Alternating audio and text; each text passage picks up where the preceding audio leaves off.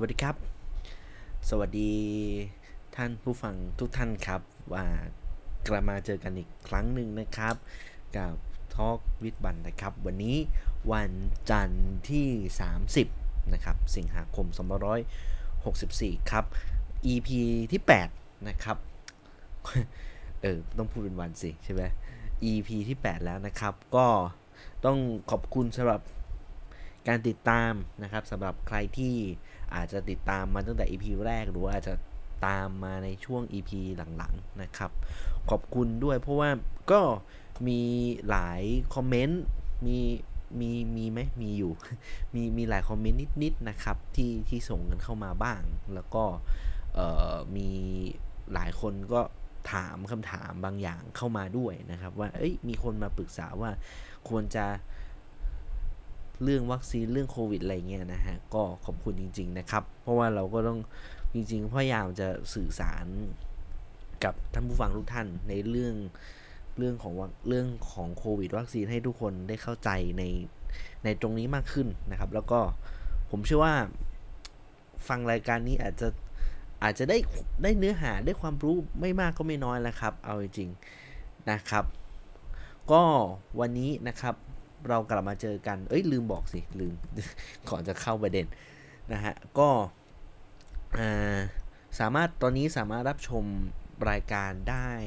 เอ่อ โทษนะฮะ ได้อยู่ประมาณ 3 ช่องทางนะครับ เอาหลักๆเลยก็คือ anchor.fm นะครับ แล้วก็ Spotify นะครับ แล้วก็ในส่วนในส่วนของ Apple Podcast นะครับ แล้วก็ Google Google Podcast นะครับ 4สิไม่ใช่3เนาะคือตอนแรกมันก็ 3 แต่ตอนนี้เป็น 4 นะครับ ก็สะดวกทางไหนสะดวกแอปพลิเคชันไหนนะครับ ก็สามารถฟังได้ทางผ่านช่องทางต่างๆ ได้นะครับ วันนี้ต้องบอกว่าแน่นอนครับ ผมก็ต้องพูดทุกจันทร์ทุกวันจันทร์ว่าความยากลำบากของการกลับมาจากรายการวันจันทร์เนี่ยก็คือเรื่องของประเด็นนะครับ คือก่อนเข้ารายการเนี่ย ผมก็ต้องยอมรับว่าลิสลิสมาฮะลิสมาว่าจะพูดอะไรบ้าง ซึ่งโอ้โหมีค่อนข้างเยอะนะครับ ก็จะเอ่ออันไหนที่เล่าได้หมดก็จะเล่าให้หมดนะฮะ คือเพราะว่าบางทีถ้าไม่เล่าวันนี้ไปเล่าอีก 2 วันนะฮะ ไปเล่าอีกทีวันพุธอาจจะเอาไปเลยก็ได้นะนะฮะ โอเค วันนี้นะครับเรื่องของสถานการณ์วันนี้มีเรื่องอะไรบ้าง จริงๆ เอาคร่าวๆนะครับ ก็คือเรื่องของสถานการณ์โควิดนะครับ ก็ตัวเลขก็ลดลงต่อเนื่องนะครับ แต่ว่ามันก็มีการตั้งคำถามเรื่องของตัวเลขที่เกิดขึ้นเหมือนกันว่า เอ้ย ตัวเลขที่มันเกิดขึ้นเนี่ย มันเป็นมันสะท้อนความเป็นจริงมากน้อยแค่ไหนนะครับ เดี๋ยวเราจะมาพูดคุยกัน แล้วก็เรื่องของคลายล็อกสั้น ๆนะครับ ก็ค่อนข้างเคลียร์ในหลาย ๆ ประเด็นละ นะครับว่าสรุปแล้วคือมีคำถามเยอะมากครับ มีคำถามเยอะมากว่าสรุปแล้วเนี่ยวันที่ 1 กันยายนเนี่ยจะไปกินข้าวจะบินข้าวที่ร้านเนี่ยต้องตรวจ ATK หรือว่านี่นั่นเอ่อจะต้องแบบมีฉีดวัคซีนหรือเปล่าถ้าไม่ได้ฉีดวัคซีนเข้ากินข้าวในร้านไม่ได้หรือเปล่าอันนี้ว่ากันนะครับ แล้วก็มีเรื่องของโมเดอร์นาเอ่อต้องยอมรับว่าโมเดอร์นาเองนะเวลานี้นะฮะก็เป็น เป็นช่วงเวลาที่มีหลายเรื่องนะครับ ทั้งเรื่องของบ้านเราด้วย แล้วก็ในส่วนของต่างประเทศ ซึ่งที่ญี่ปุ่นก็เป็นประเด็นเหมือนกันเดี๋ยวผมก็จะพูดในเรื่องของโมเดอร์นานะครับ แล้วก็มีเรื่องของ ATK นะครับ ATK ซึ่งบทสรุปสุดท้ายของ ATK ก็คือวันนี้มีการจับเซ็นสัญญากันเรียบร้อยนะครับ หลังจากคาราคาซังมานานพอสมควรนะฮะ ก็มีบทสรุปที่ชัดเจนเหมือนกัน นะครับ อีกหนึ่งประเด็นนะครับ เรื่องของวัคซีนเข็ม 3 ครับบูสเตอร์วันนี้สาสุก็ออกมาพูดเหมือนกันว่าเราจะมีการบูสต์เข็ม 3 ในช่วงเดือนตุลาคมจนถึงสิ้นปี น่าจะประมาณ 3 ล้านคน อันนี้จากเลขที่สาสุขเขาพินิจเขาคำนวณมานะครับ น่าจะเป็นคนที่ได้รับชิโนแวค2เข็ม จะต้องได้รับบูสเตอร์เข็ม 3 แต่ว่าเขาก็ ประมาณว่าจะจะได้วัคซีนเข็มยี่ห้อไหนว่ากันอีกทีนะครับ แล้วก็เรื่องของวันนี้ประเด็นที่อาจจะไม่ค่อยเกี่ยวกับเรื่องวิทยาศาสตร์เท่าไหร่ แต่ว่ามันเป็นเรื่องที่มันก็ต้องตั้งคำถามเรื่องแบบนี้ครับ ก็คือเรื่องของทางคอรมอก็อนุมัติงบกลาง 105 ล้านบาท ในทางกรมประชาสัมพันธ์จ่ายเพื่อรณรงค์เอาชนะโควิด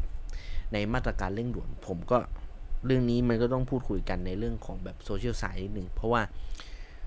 เออก็มันบอกว่ามันก็เงิน105ล้านบาทเนี่ยมัน เออ คือคือคุณนึกภาพไหมมันได้วัคซีนกี่เข็มอะกี่โดสอะใช่ไหมก็ตั้งคำถามเรื่องของการใช้งบประมาณนะครับว่า มันจำเป็นหรือเปล่าที่จะต้อง PR กันในตอนนี้นะครับ แล้วก็มีบทวิเคราะห์จริงๆมีบทวิเคราะห์เรื่องของ a s t r a z เซ e c a นะครับ เพราะว่ามันมีข่าวเรื่องของ a s t r a z เซ e c a ในที่ผลิตโดยสยามบริษัทเนี่ยยังไม่ได้รับการรับรองจาก WHO นะครับ หลายคนตั้งคำถามว่ามันเกิดปัญหาอะไรขึ้น สรุปแล้ว a s t r a z เซ e c a ในประเทศไทย ได้ทำการยื่นเอกสารไปให้ WHO พิจารณาอย่างวันนี้เดี๋ยวผมพูดคุยเรื่องนี้กันนะครับ อันนี้เขาต้องขอบคุณข้อมูลจาก The Standard ด้วยเขาเขารวบรวมข้อมูลข้อนี้มานะครับ แล้วก็ ไปดูต่างประเทศมีเรื่องต่างประเทศนิดนึงนะครับ เรื่องของอประเทศสิงคโปร์ซึ่งก็เเขาก็ประกาศว่าเขาสามารถฉีดวัคซีน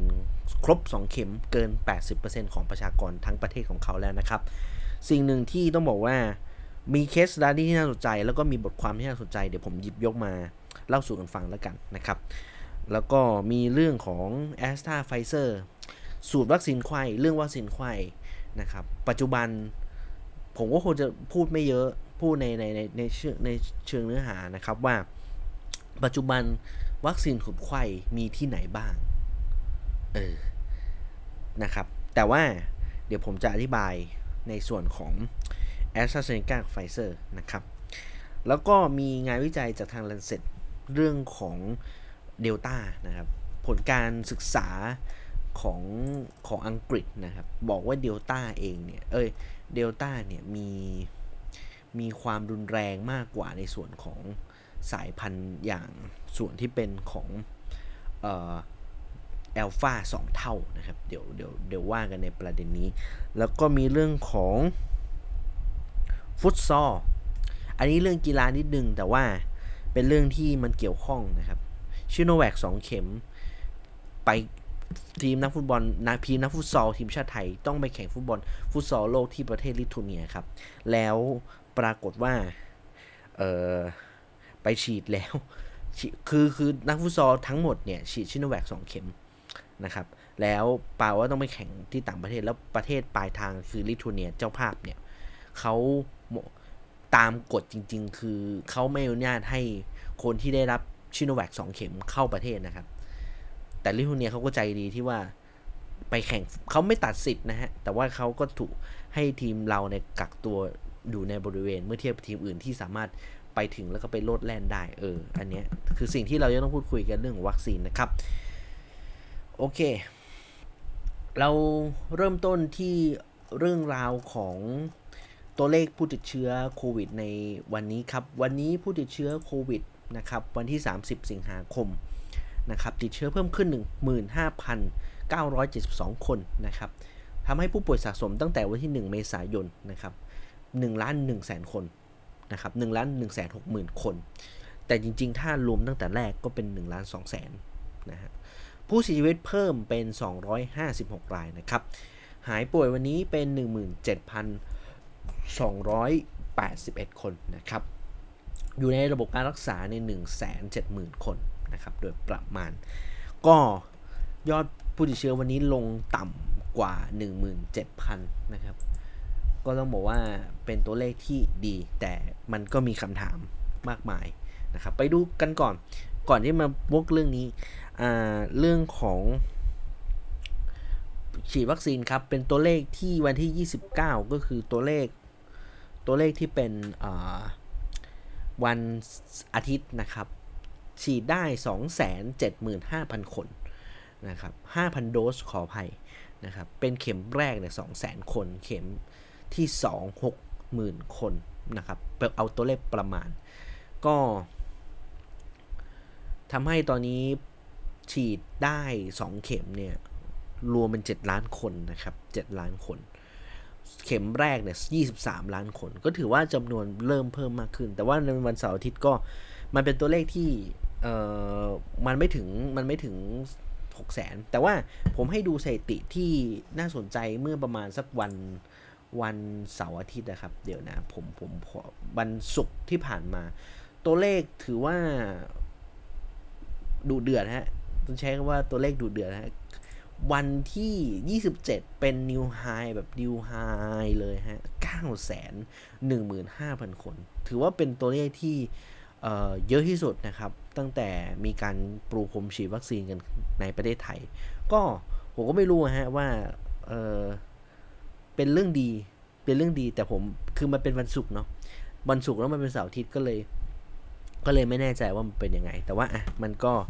เป็นเรื่องที่ดีนะครับ ว่าการฉีดวัคซีนให้เร็วเป็นเรื่องที่ดี และผมเชื่อว่า คือปัญหาที่ผ่านมาของของวัคซีนในบ้านเราคือ ความสามารถในการฉีดวัคซีนบ้านเรา ไม่ใช่ว่าเราไม่มีความสามารถในการฉีดนะฮะเนี่ยเก้าแสนในวันเดียวสามารถทำได้ คือคืออย่างนี้บอกแหละ คือความสามารถของเราในการฉีดวัคซีนมันทำได้ เราเราเก่งจริง ๆ แต่มันติดปัญหาอยู่ที่ว่า วัคซีนมีไม่พอให้ฉีดนั่นแหละ นี่คือประเด็นสำคัญที่เกิดขึ้นในช่วงระยะเวลาที่ผ่านมานะครับ ฉะนั้นก็นั่นแหละฮะ ปีหน้าซึ่ง role model ในการฉีดวัคซีนก็จะเปลี่ยนไป เดี๋ยวเดี๋ยวเราจะมา role model ในในส่วนของเคสที่สิงคโปร์นะฮะ น่าจะมีอะไรให้ได้สอดแทรกได้พูดคุยกันเยอะนะครับ นี่คือตัวเลขที่ new high นะครับ ไม่รู้ว่าตัวเลขของวันนี้ที่ฉีดวันนี้เป็นอย่างไรนะครับ โอเค ประมาณนี้นี่คือเรื่องของการฉีดวัคซีนนะฮะ แต่ว่าตัวเลขตัวเลขที่ลดลงแบบนี้ หลายคนก็ถามว่าบางคนก็เอาตัวเลขตัวนี้มากางครับ มากางต่อเอ่อมากางให้ทุกคนดูนะฮะถ้าถ้าไปเปิดในระบบที่เป็นของของเอ่อในในในหน้าในระบบของ Z M MOPH เนี่ยนะฮะ ก็คือในของกระทรวงสาธารณสุขนะครับ ปรากฏว่าไปดูว่าในส่วนของผู้ติดเชื้อรายใหม่เนี่ยนะครับ ก็คือ 1 5ื่นในของเลขวันนี้นะครับ แต่หลายคนก็ไปดูครับ ช่องที่เป็นจำนวนการตรวจหาเชื้อ ปรากฏว่ายอดการตรวจหาเชื้อเหลือแค่ 48 48,000 คนเท่านั้นเอง จึงจึงจึงมีคำถามนะครับ จึงมีคำถาม ถึงเรื่องของว่าสถานการณ์ ตัวเลขหมื่นห้าตัวนี้คือตัวเลขที่เกิดขึ้นจริง ๆ หรือเปล่า หรือว่าเป็นตัวเลขที่ต้องการควบคุมให้รู้สึกว่าเกิดความสบายใจของรัฐบาล อันนี้ผมตั้งคำถามแบบนี้นะครับ จริงแท้อย่างไรไม่ทราบ แต่ว่าคือคือผมมองว่าผมก็พูดอยู่เสมอฮะว่า การที่จะเอาชนะโควิดได้เนี่ย การล็อกดาวน์ที่ผ่านมาเนี่ย ไม่รู้ว่าตรวจพอไม่พอผมไม่ผมเป็นเรื่องที่ประเมินกันเราเอง แต่ว่าเออผมบอกผมบอกนะฮะว่าการล็อกดาวน์การล็อกดาวน์จะมีประสิทธิภาพ ก็ต่อเมื่อก็คือล็อกดาวน์แล้วฉีดวัคซีนให้ได้มากที่สุด แล้วก็ในส่วนของการตรวจ ตรวจให้ได้มากที่สุด สกรีนคนสกรีนเชื้อให้ได้มากที่สุด ราะมันเป็นช่วงเวลาที่คนไม่ค่อยออกจากบ้าน คนการเคลื่อนไหวของของการขยับตัวของการเคลื่อนที่ของผู้คนก็น้อยเพราะถูกล็อกดาวน์แต่สิ่งที่สิ่งที่รัฐบาลทำคือตรวจได้จำนวนน้อยลง ผมไม่แน่ใจครับว่ายังไง หลายคนก็บอกอ้าวแล้ว ATK ยอดนี้ไม่รวม ATK ใช่ไหมเออคืออย่างนี้ครับ ผมไม่แน่ใจคือการสื่อสารรัฐบาลชุดนี้มันค่อนข้างสับสน รวมถึงแนวนโยบายต่างๆ ค่อนข้างสับสนครับ เรื่อง ATK เนี่ยคือเราต้องพูดกันก่อนว่า ATK เนี่ยทำหลายคนบอกว่าทำไม ATK จึงไม่ถูกเข้าไปรวมอยู่ในระบบ ข้อสิ่งประการของ ATK ตัวนี้นะครับ ก็คือ ATK เนี่ยผมเข้าใจว่ารัฐบาลเลือกใช้ ATK เป็นเป็นการตรวจ พื่อเป็นการสกรีนเชื้อรอบที่ 1 ครับ แล้วสมมุติว่าถ้าเราดีเทคแล้วติดเชื้อปุ๊บเนี่ย สุดท้ายในการตรวจ ATK ตัวนี้ยังจะไม่ถูกนับรวมเป็นผู้ป่วยนะครับ จะต้องเอาผู้เอาที่เป็น positive ตรงเนี้ยนะครับ ไปทำการตรวจด้วย RT PCR อีกรอบหนึ่งครับ แล้วถ้ามันเป็นบวกก็ค่อยไปลบไปท่วนตรงนั้น ซึ่ง เท่าที่ถ้าทุนดูโฟล์ชาร์ตหรือว่าดูดูดูจากที่ผมเล่าอะนะฮะ ก็คือมันมันมันกลายเป็นว่าเป็นการใช้ ATK ในการสกรีนเชื้อก่อน แล้วค่อยไปตรวจ RT-PCR มันมันก็เลยตัวเลขของการตรวจหาเชื้อมันลดลง เพราะว่ามันไม่มีคนทะเลอร์ทะล่า walk in เข้าไป หรือเปล่า คือคือมันมองได้แบบนี้ฮะ เราต้อง be to to be fair กันนะฮะ คือ คือคนอาจจะไม่ได้วิ่งวิ่งทะเลอร์ทะล่าไปตรวจ RT-PCR ทีเดียวเลย อาจจะมีน้อย แต่ส่วนใหญ่คือเป็นคนมีน้อยลง แต่จะเป็นคนที่ตรวจ ATK แล้วเป็นบวกแล้วไปตรวจ ตัวเลขมันก็เลยลดลงหรือเปล่า อันนี้ไม่แน่ใจ อันนี้ไม่แน่ใจ อันนี้ผมผมผมพูดในในแบบในแบบ B2 fair นะ พูดกันแบบแฟร์นะนะครับ ฉะนั้นผมเลย ก็เลยไม่แน่ใจว่าสถานการณ์ตัวเลขลดลงแบบนี้ดีขึ้นหรืออย่างไร คือมันต้องถามคนหน้างานครับ ซึ่งผมยังติดยังยังบอกยังติดต่อเออยังไม่มีเวลาถามกับเพื่อนสนิทมิสหายที่อาจจะทำงานเป็นบุคลากรทางการแพทย์หน้าด่านว่า ในสถานการณ์แบบนี้เป็นอย่างไร แต่เท่าที่ทราบ เท่าที่ทราบคือเคสน้อยลงจริงนะครับ เคสที่ walk in เข้ามาแบบ แบบแบบต้องทำการรักษาโรงพยาบาลลดลงจริง อันนี้คือคืออย่างที่ผมบอกว่าเออสถานการณ์มันดีไม่ดีบางทีไม่ได้อยู่ที่ตัวเลขนะครับ มันดูมันดูมันดูที่ในส่วนของ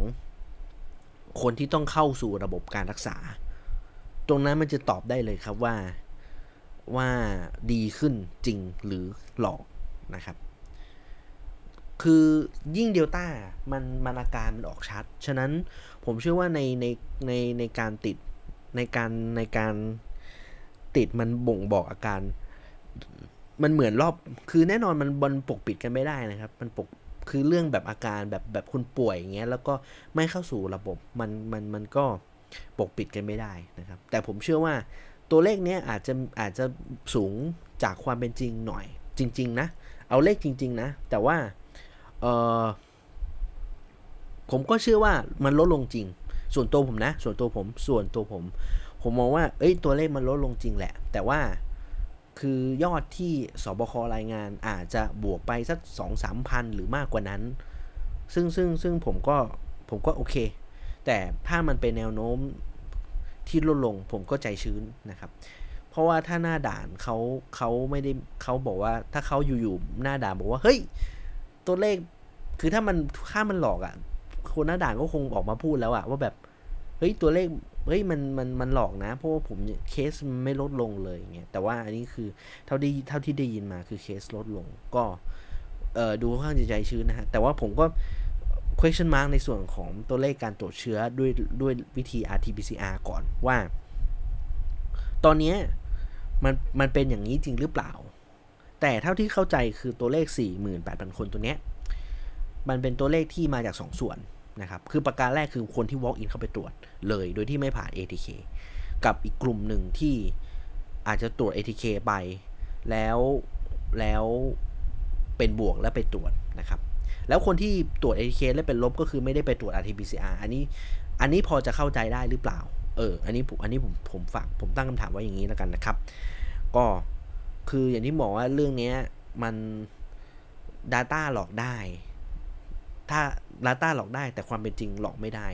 มันมันจะอบบ่งบอกในส่วนของตัวเลขของผู้ติดเชื้อผู้เสียชีวิตโดยทันทีนะครับ ผู้ติดเชื้อคืออาง่ายโดยเฉพาะผู้เสียชีวิตมันมันจะตอบได้โคตรได้ชัดเจนว่า ตัวเลขผู้ติดเชื้อที่มันโผล่ขึ้นมาจริงๆเนี่ยมันคือจริงหรือหลอกนะฮะ อันนี้ก็ดูกันต่อแล้วกัน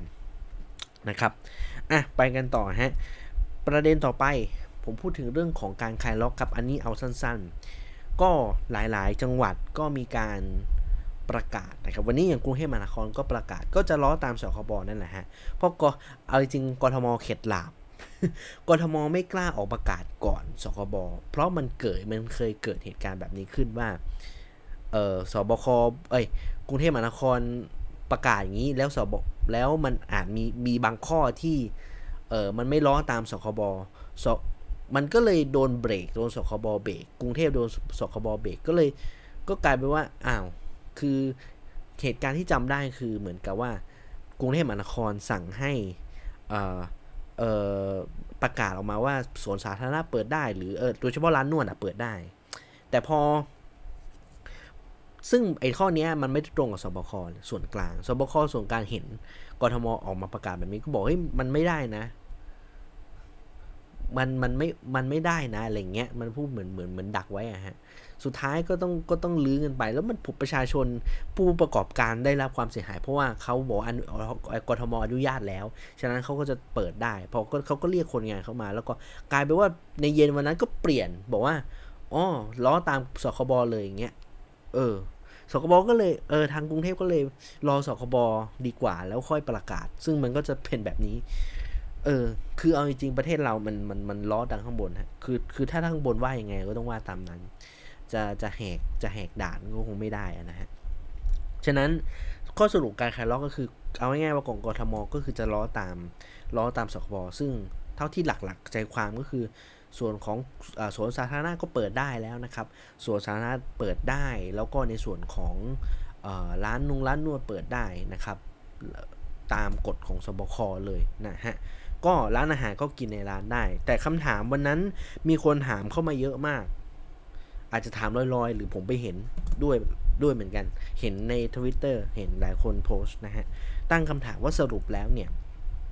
คลายล็อกเนี่ย จะต้อง เอ่อ ยังไงอะ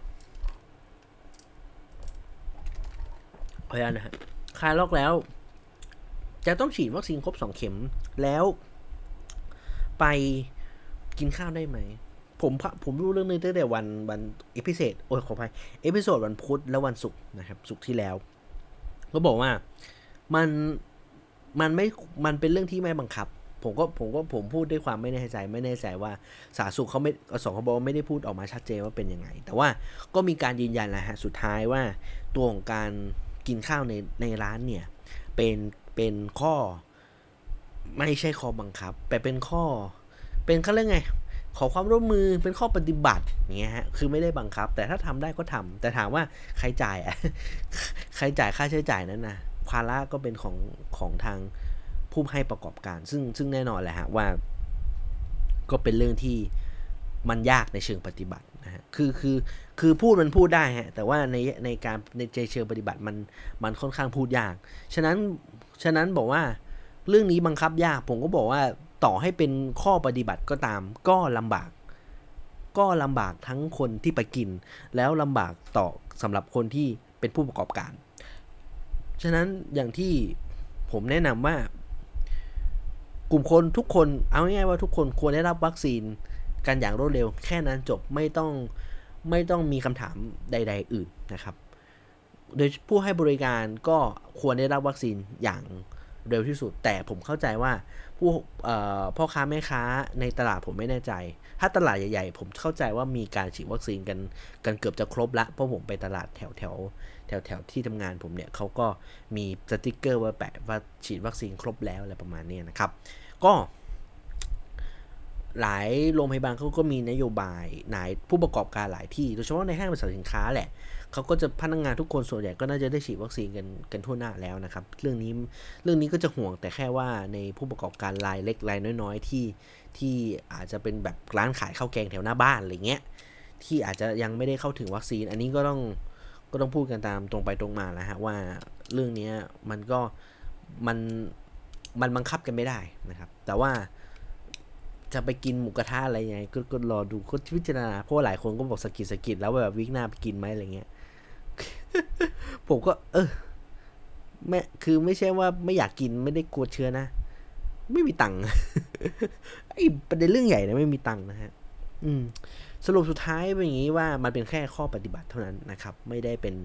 ไม่ได้เป็นเรื่องที่ต้องบังคับกันนะครับ ก็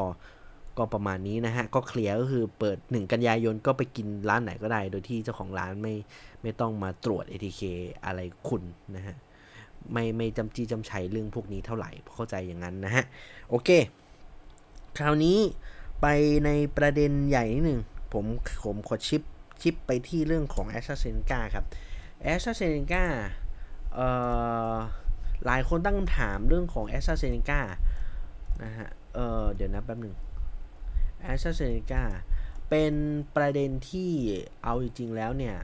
มันเคยมีการทวิตอยู่ในอยู่ในโซเชียลอยู่พักหนึ่ง นะฮะว่า เอ้ยมันก็จะมีมีคนบอกว่า เอ้ยอ่าวัคซีน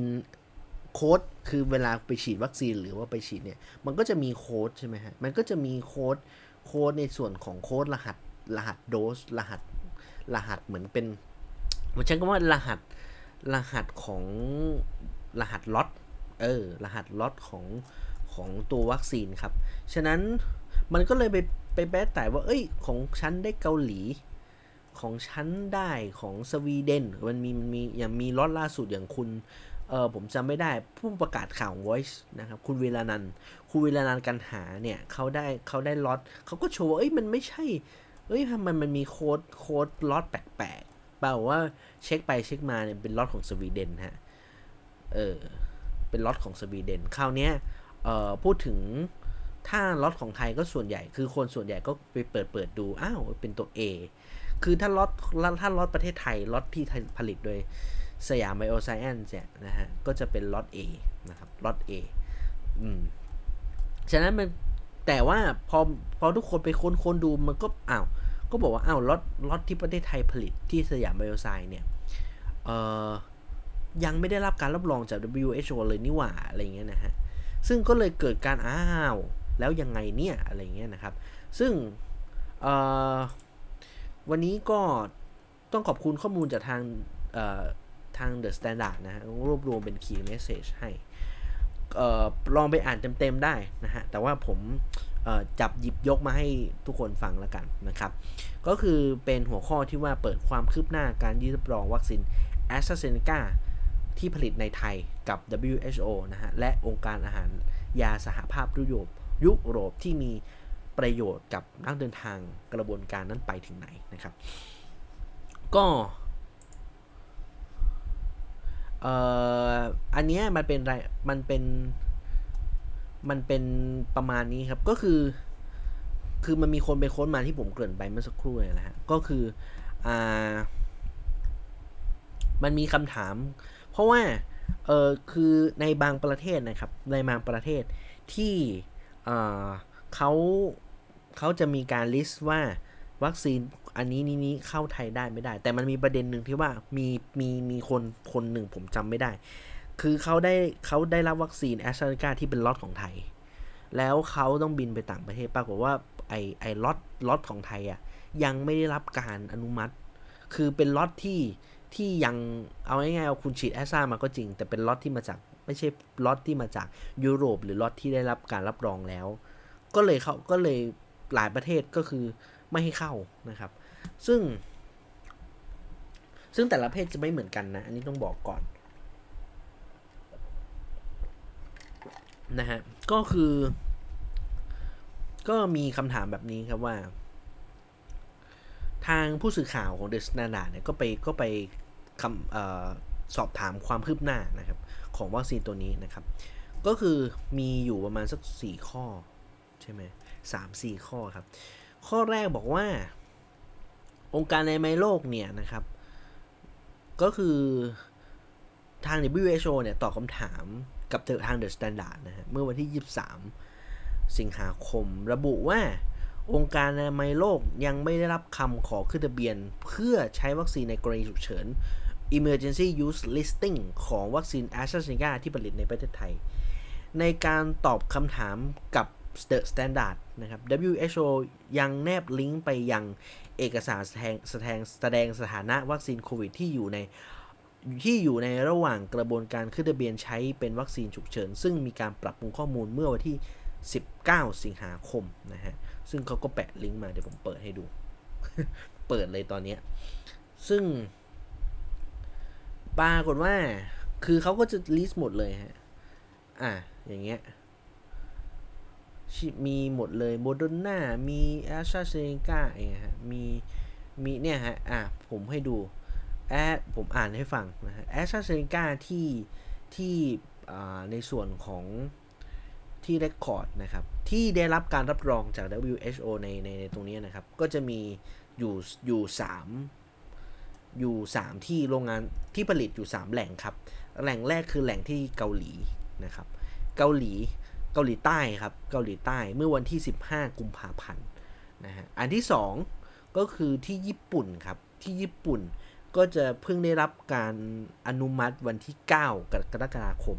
ซึ่งมันเป็นวันเดียวกับล็อตที่มาจากออสเตรเลียครับ เอาประมาณนี้ เอ้ยไม่ใช่มี 3 ที่มี 4 ที่อีกที่หนึ่งเป็น EMA ผมน่าจะเป็นฝั่งยุโรปครับ เท่าที่เข้าใจ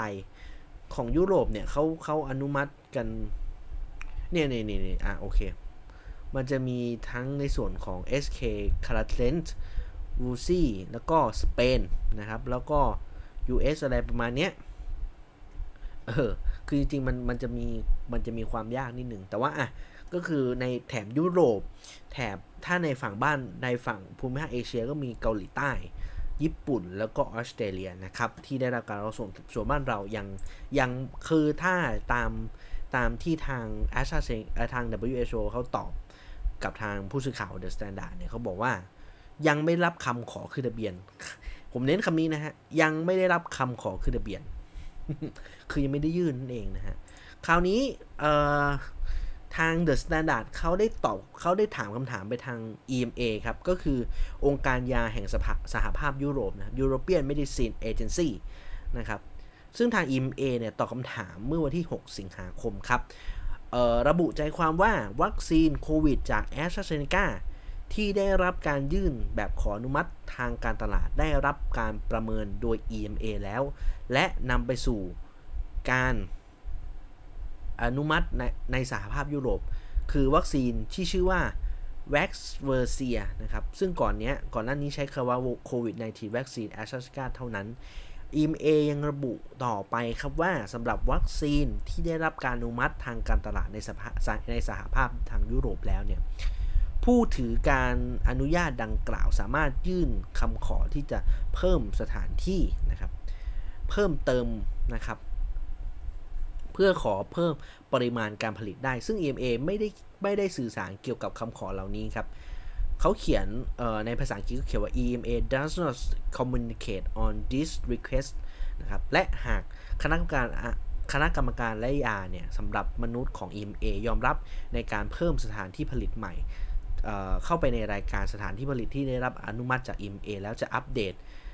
ผ่านทางเว็บไซต์ของ IMA ครับ IMA บอกอีกว่าในสามารถดูรายชื่อที่ได้รับการอนุมัติเนี่ยนะครับในภาพผนวกของเนี่ยไปดูลิงก์เอาเองนะครับ โดยการตรวจสอบของทีมข่าวเนี่ยเขาบอกว่าเมื่อวันที่ 29 นะครับเพราะว่าในในหน้าดังกล่าวระบุข้อมูลบรรดาผู้ผลิตสารออกฤทธิ์ทางชีวภาพ และผู้ผลิตที่รับผิดชอบต่อการตรวจหรือปล่อยผ่าน ซึ่งยังไม่ปรากฏชื่อของบริษัทที่เป็นของประเทศไทยอย่างใดแต่อย่างใดนะครับ ส่วนก็ มีคำก็มีการคำถามแบบนี้ครับว่าผู้สื่อข่าวเดอะสแตนดาร์ดก็ไปถามนะครับ กับทางแอสตราเซเนกาประเทศไทย แล้วก็ฝ่ายสื่อสารสื่อสัมพันธ์ระดับโลกของแอสตราเซเนกา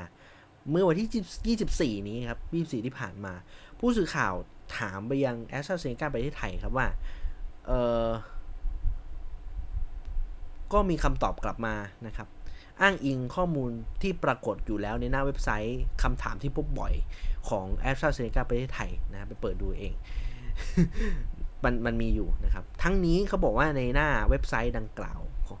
ระบุเนื้อหาตอนหนึ่งย้ำถึงการที่รัฐบาลในหลายประเทศ ได้รับรองวัคซีนป้องกันโควิดของแอสตราเซเนกาที่ผลิตในประเทศไทย แต่ขอให้หน่วยงานที่เกี่ยวข้องของแต่ละประเทศ เป็นจุดหมายปลายทางของการเดินทางเพื่อตรวจสอบเงื่อนไขของการเดินทางเข้าประเทศและเงื่อนไขการพำนักในประเทศนั้น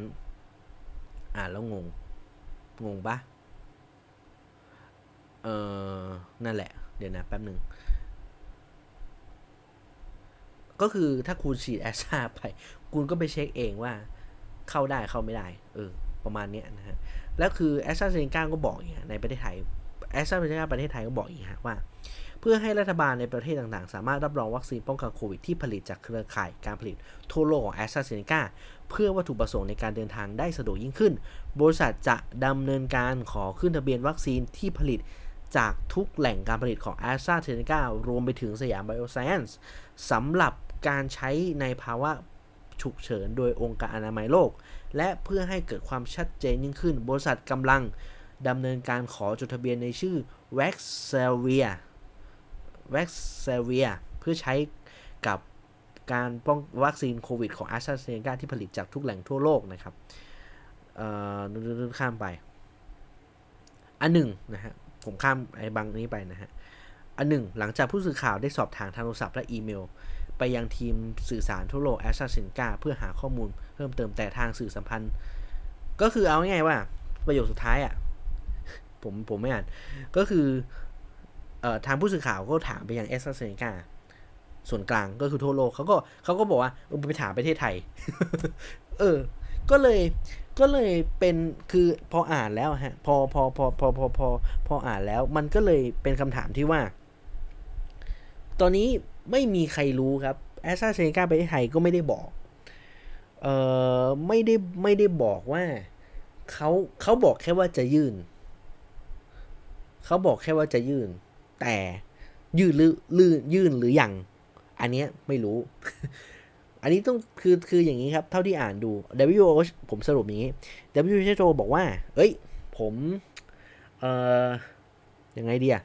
WHO บอกว่าเอ้าแอสตราเซนกายังไม่ได้ยื่นของโรงของแหล่งไทยนะ ข้อแรกเอ่อ EMA ของยุโรปก็ก็ก็ก็บอกว่าเออก็พูดคล้าย ๆกันนะฮะฝั่งของแอสตราเซนกาประเทศไทยว่ากำลังดำเนินการ มันก็เลยมันก็เลยมีความรู้สึกที่ว่าอ้าวแล้วสรุปสุดท้ายอะมันมันมันมันยื่นหรือไม่ยื่นนะครับ ยื่นหรือไม่ยื่น นะครับ ซึ่งก็นั่นแหละฮะ มันก็เลยเป็นปัญหา ซึ่งถามว่าไอ้นี่จำเป็นต้องยื่นไหมจำเป็นครับ คือมันจำเป็นในแง่ของที่ว่าปัญหาที่เกิดขึ้นคือเพราะว่าบางประเทศเขามีระเบียบการเข้าประเทศที่ต่างกัน เมื่อวันศุกร์เมื่อ episode ก่อนหน้านะครับในที่ทราบกันก็คือเอ่อในประเทศยุในประเทศอย่างอังกฤษเนี้ยเขาเขาขึ้นธงแดงประเทศไทย ซึ่งแน่นอนมันมันมันมันด้วยเนื่องด้วยเรื่องของตามสถานการณ์ที่ที่มันเกิดขึ้นนะครับ ฉะนั้นแต่ละประเทศเขาจะมีกฎในการรองรับวัคซีนแตกต่างกันนะครับ ฉะนั้นก็เรื่องนี้ยังเป็นปริศนายังเป็นแดนสนธยาอยู่นะครับ ว่าสุดท้ายแล้วแอสตราเซเนกาในประเทศไทย ยื่นคำขอต่อ WHO หรือยังนะครับ คือถ้ามันยื่นแล้วมันเสร็จสับเนี่ย คนไทยที่ฉีดแอสตราเซเนกาแล้วเนี่ยจะสามารถลดเงื่อนไขในการเข้าประเทศในแต่ละประเทศได้มากขึ้นนะครับ ลดเงื่อนไข ลดเงื่อนไขนะครับ ฉะนั้นเพราะว่ามันมีหลายคนได้รับผลกระทบจากการที่ฉีดวัคซีนแอสตราเซเนกาแอสตราเซเนกาที่ผลิตในไทย แต่ว่ามันไม่เข้ากฎของต่างประเทศ อันนี้ต้องต้องตามกันต่อนะครับ แต่ว่าเรื่องนี้มันมันเป็นเรื่องที่เป็นปริศนาเหมือนกันนะครับ โอเค เรื่องแอสตราเซเนกาจบไปนะครับ ต่อไปเป็นเรื่องของผมไปอีกเรื่องหนึ่งแล้วกันครับเอ่อเป็นเรื่องที่พอพูดถึงเรื่องการเข้าประเทศนะฮะผมขออนุญาตชิปมาเรื่องนี้ก่อน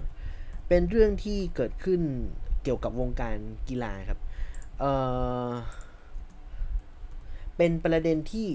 พูดพูดถึงในทั่วโลกนะครับ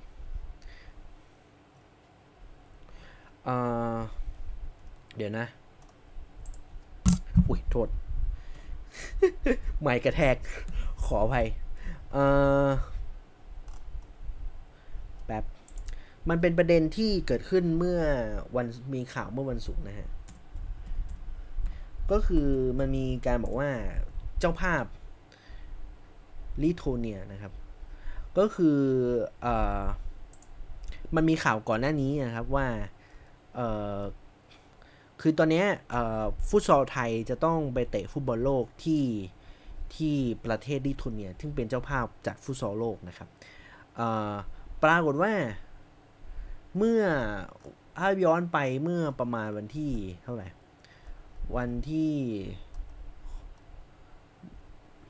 เมื่อประมาณหลายเดือนก่อนนะก็มันมีการประกาศบอกว่าสภาพ EU เนี่ยก็ออกออก จากการระบาดของเราเนี่ยออกจากลิสต์นะครับ ออกจากลิสต์ในส่วนของประเทศที่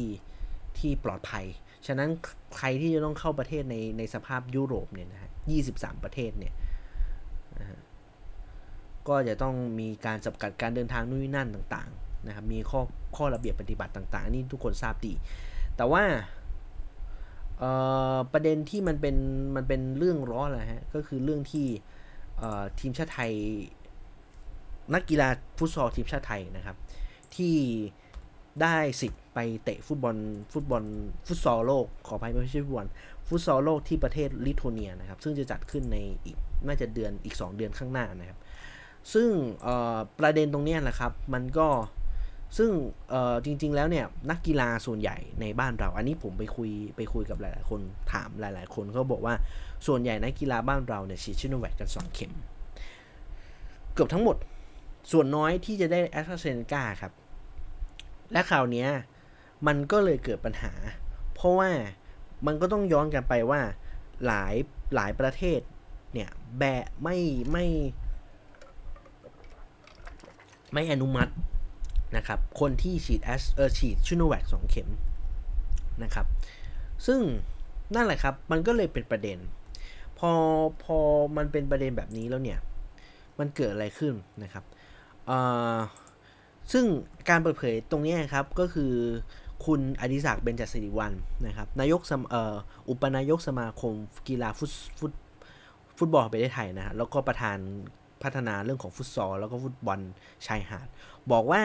ทางเจ้าภาพเนี่ยครับได้กำหนดให้ชาติต่างๆ ต้องฉีดวัคซีน ตามที่กำหนดไว้อย่างใดอย่างหนึ่ง คือไฟเซอร์ล่วงหน้า 2 สัปดาห์นะครับจำนวน 2 เข็มก็คือฉีด 2 เข็มไปแล้ว 2 สัปดาห์นะครับ หรือจอห์นสันจอห์นสันอย่างน้อย 1 เข็มครับ 2 สัปดาห์ หรือถ้าเป็นแอสตราเซเนกาก็ต้องเป็นแอสตราเซเนกาที่ EU รับรอง ซึ่งเนี่ย ซึ่งซึ่งซึ่งไอตัวตัวเนี้ย EU เราถ้าเราสูดฉีดแอสตราเซเนกาที่มาจากบ้านเรา หมดสิทธิ์ครับ หมดสิทธิ์ เพราะว่าเอ่อล็อตของแอสตราเซเนกายังไม่ได้รับการอนุมัติจาก EU นั่นเองนะครับ ซึ่งส่วนใหญ่นักฟุตซอลนักกีฬาทีมชาติไทยส่วนใหญ่ ที่จะต้องไปแข่งที่ลิทัวเนียเนี่ยฉีดซิโนแวคสองเข็มกันครับ ซึ่งมันไม่ได้อยู่ในลิสต์ คราวนี้ทำอย่างไร ซึ่งทางก็บอกว่าทางทีมชาติไทยได้ข้อยกเว้นเป็นกรณีพิเศษ เพื่อให้สามารถเข้าร่วมการแข่งขันได้นะครับ เพียงแต่จะต้องอยู่ในบริเวณที่กำหนดไม่สามารถออกไปไหนมาได้ตามใจเหมือนชาติอื่นที่ฉีดวัคซีนครบตามกำหนดแล้วนะครับ ซึ่งในกำหนดการนะครับก็ ก็คือจะต้องเดินทางกันไปวันที่ 8 กันยายนเก็บตัวนะครับ แล้วก็จะได้ต้องลงอุ่นเครื่องอะไรของเขาไปนะครับ กลายเป็นว่า เนี่ยฮะ คือการมันก็เลยพอมานึกถึงว่า เออทำไมเราถึงต้อง เออเลือกเลือกใช้วัคซีนที่ดี คือถ้าเราใช้วัคซีนที่ดีปัญหานี้ไม่เกิด ผมพูดได้แค่นี้นะฮะ คือถ้าเราใช้ไฟเซอร์ ถ้าเราซื้อไฟเซอร์มานู่นนี่นั่นมา ปัญหาเรื่องนี้จะไม่เกิด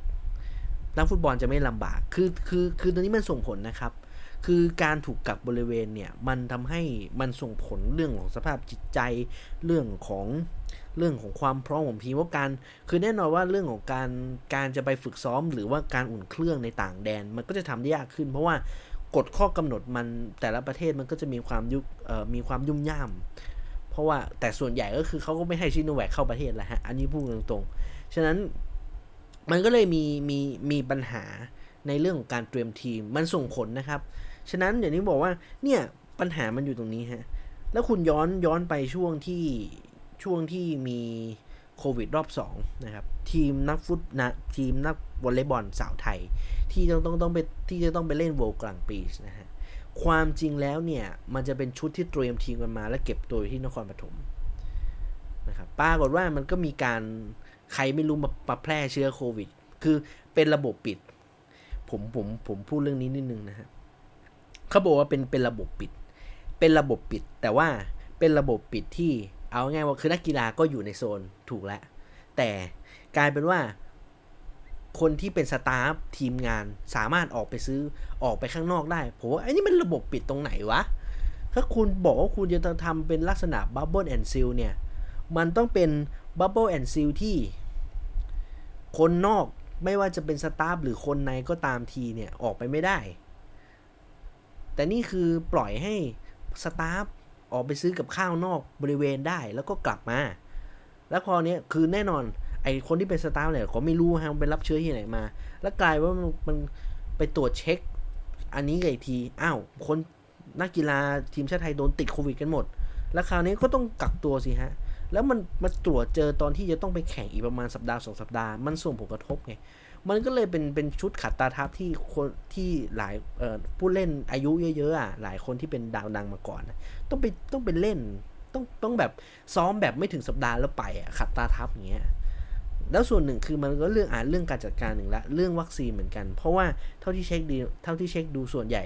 กำลังฉีดวัคซีนก็ได้แค่เข็มเดียว และเป็นวัคซีนที่ไม่ใช่เป็นแอสตราเซเนกาด้วย เป็นซิโนแวคด้วยครับ ฉะนั้นเรื่องนี้มันส่งผลกระทบต่างๆ คือในวงการฟุตบอล ผมทราบมาว่าฟุตบอลทีมชาติไทยที่ช่วงก่อนต้องไปเตะที่ UAE นะฮะในช่วงคัดบอลโลกที่ตกรอบไปแล้วเนี่ย ก็ก็ฉีดชิโนแวคสองเข็มเหมือนกัน แต่ว่าช่วงนั้นมันก็มันก็มันก็ยังยังพอไหวยังสามารถดำเนินงานต่อไปได้ แต่ว่ามันมันก็นั่นแหละฮะว่าถ้ามันเกิดเจอเคสแบบฟุตซอลโลกขึ้นมา แล้วมันมันมันมันอย่างเงี้ย แล้วผลการแข่งขันฟุตซอลโลกมันมันไม่ได้เป็นไปตามเป้าเนี่ย เรื่องนี้มันก็มันก็จะถูกพูดถึงไม่ถูกพูดถึงในแง่นี้อยู่ดีนะครับ ฉะนั้นก็ นั่นแหละฮะ มันก็จะต้องย้อนมาย้อนกลับมาที่ว่าเรา ถ้าเราใช้วัคซีนที่มีประสิทธิภาพดีตั้งแต่แรกเนี่ย มันก็จบแล้วปัญหาต่างๆ มันจะไม่เกิด ตอนนี้มันเริ่มเห็นผลละ การใช้ชิโนแวคเป็นวัคซีนตั้งต้น เป็นวัคซีนที่เอามาตั้ง 10 กว่าล้านเนี่ยสิกว่าล้านโดสเนี่ย มันเริ่มส่งปัญหาในทุกๆระดับแล้ว นะครับ มันไม่ใช่แค่บุคมันบุคลากรมันบุคลากรทางการแพทย์หรือคนอื่นๆ มันไม่ มันไม่ใช่แค่นั้นแล้วฮะ มันเป็นทุกหย่อมย่า แล้วผมเชื่อว่าในอนาคตเนี่ย มันก็จะเป็นคนที่ฉีด 2 เข็มไปแล้วเมื่อช่วงประมาณสักกลางปี มันลึงเลยเป็นเหตุผลที่ว่าทำไมเราจะต้องบูสเตอร์เข็ม 3 อย่างเร็วนะครับ คราวนี้พูดถึงเข็ม 3 ครับ วันนี้ก็มีการเปิดเผยผมชิปเลยนะฮะ ก็มีการเปิดเผยถึงเรื่องของวัคซีนเข็ม 3 ครับ วัคซีนเข็ม 3 เนี่ยวันนี้มีการเปิดเผยจากทางฝั่งของสาธารณสาธารณสุขครับเเป็น เดี๋ยวนะผมหาก่อน เป็นนายแพทย์ เนี่ยครับนายแพทย์ของโอภาสนะครับ การกวินพงศ์นะฮะ นะฮะ เออจริง ๆ ไม่ใช่ เออจริง ๆ ในการแถลงข่าวนะครับ มีหลาย ๆ อย่างนะครับ ในประเด็นแบบนี้ครับ มีผมชมชิปแบบนี้เลยแล้วกันนะฮะในการแถลงข่าวสาธารณสุขวันนี้ครับ ก็มีการแถลงข่าวว่าในในก็พูดถึงเรื่องสถานการณ์โควิดนะครับ แต่ว่าก็คือเขาก็ให้ข้อมูลในส่วนของโรงพยาบาลบุษราคำนะครับ เมื่อวันที่ 28 ที่ผ่านมาปรากฏว่าก็มีผู้ป่วยที่อยู่ในช่วงทำการรักษาใน1,905 คนนะครับ ลดลงจากสัปดาห์ก่อนที่มีผู้ติดเชื้อถึง 3,500 คนนะครับ ก็มีปะปะปะปะผมผมสคริปต์แล้วกันเเขาบอกว่าในเขาก็บอกว่าการติดเชื้อเนี่ยนะฮะยังพบในบุคคลใกล้ชิดในครอบครัวนำแพร่เชื้อไปยังกลุ่มเสี่ยงที่ไม่รับวัคซีนจนทำให้มีการเสียชีวิตครับ ก็ได้เน้นย้ำให้เร่งฉีดวัคซีนในกลุ่มเสี่ยงนะครับ ก็คือทั้งในส่วนผู้สูงอายุเกิน 60 ปีนะครับ กลุ่ม 7 โรคเรื้อรัง แล้วก็ผู้อ่า หญิงตั้งครรภ์ที่มีอายุครรภ์12 สัปดาห์ขึ้นไป เนื่องจากเเริ่มมีการตรวจเจอว่ามีการติดเชื้อเพิ่มมากขึ้นนะครับ แล้วก็เสียชีวิตมากกว่าปกติถึง 2.5 เท่าด้วยกันนะครับ ก็และเพื่อให้ได้คำตามเป้าหมายพื้นที่สีแดงเนี่ยครอบคลุมอย่างน้อยร้อยละ 70%ส่วนจังหวัดที่เหลือก็ให้เกินกว่าครึ่งนะครับ ก็แน่นอนครับว่ามันก็เป็นมันก็เป็นประเด็นอีกอย่างหนึ่งนะครับ ซึ่งก็ในทาง การเปิดเผยนะครับของนายแพทย์โอภาสการกวินพงศ์อธิบดีของกรมของกรมควบคุมโรคนะครับก็กล่าวว่าในการฉีดวัคซีนโควิด -19 นะครับเข็มที่ 3 ของประชาชนทั่วไปนะฮะทางอนุกรรมการนะครับ ก็มีมติครับให้เริ่มฉีดช่วงปลายเดือนกันยายนถึงตุลาคม ซึ่งจะเป็นวัคซีนใดขึ้นอยู่กับสถานการณ์วัคซีนที่เรามีอยู่ในขณะนั้นนะครับส่วนผู้ที่จะต้องฉีดวัคซีนเข็มที่ 3 มีประมาณ 3 ล้านคนทั่วประเทศ อันนั้นต้องไปว่ากันอีกทีครับ แต่ว่าแน่นอนว่าก็ไม่แอสตราก็ไฟเซอร์อันนี้อันนี้อันนี้คิดเอาเองนะฮะเขาไม่ได้บอกว่าวัคซีนอะไรคือถ้าถ้าต้องบอกว่าซิโนแวคนี่ผมด่าตาย คือ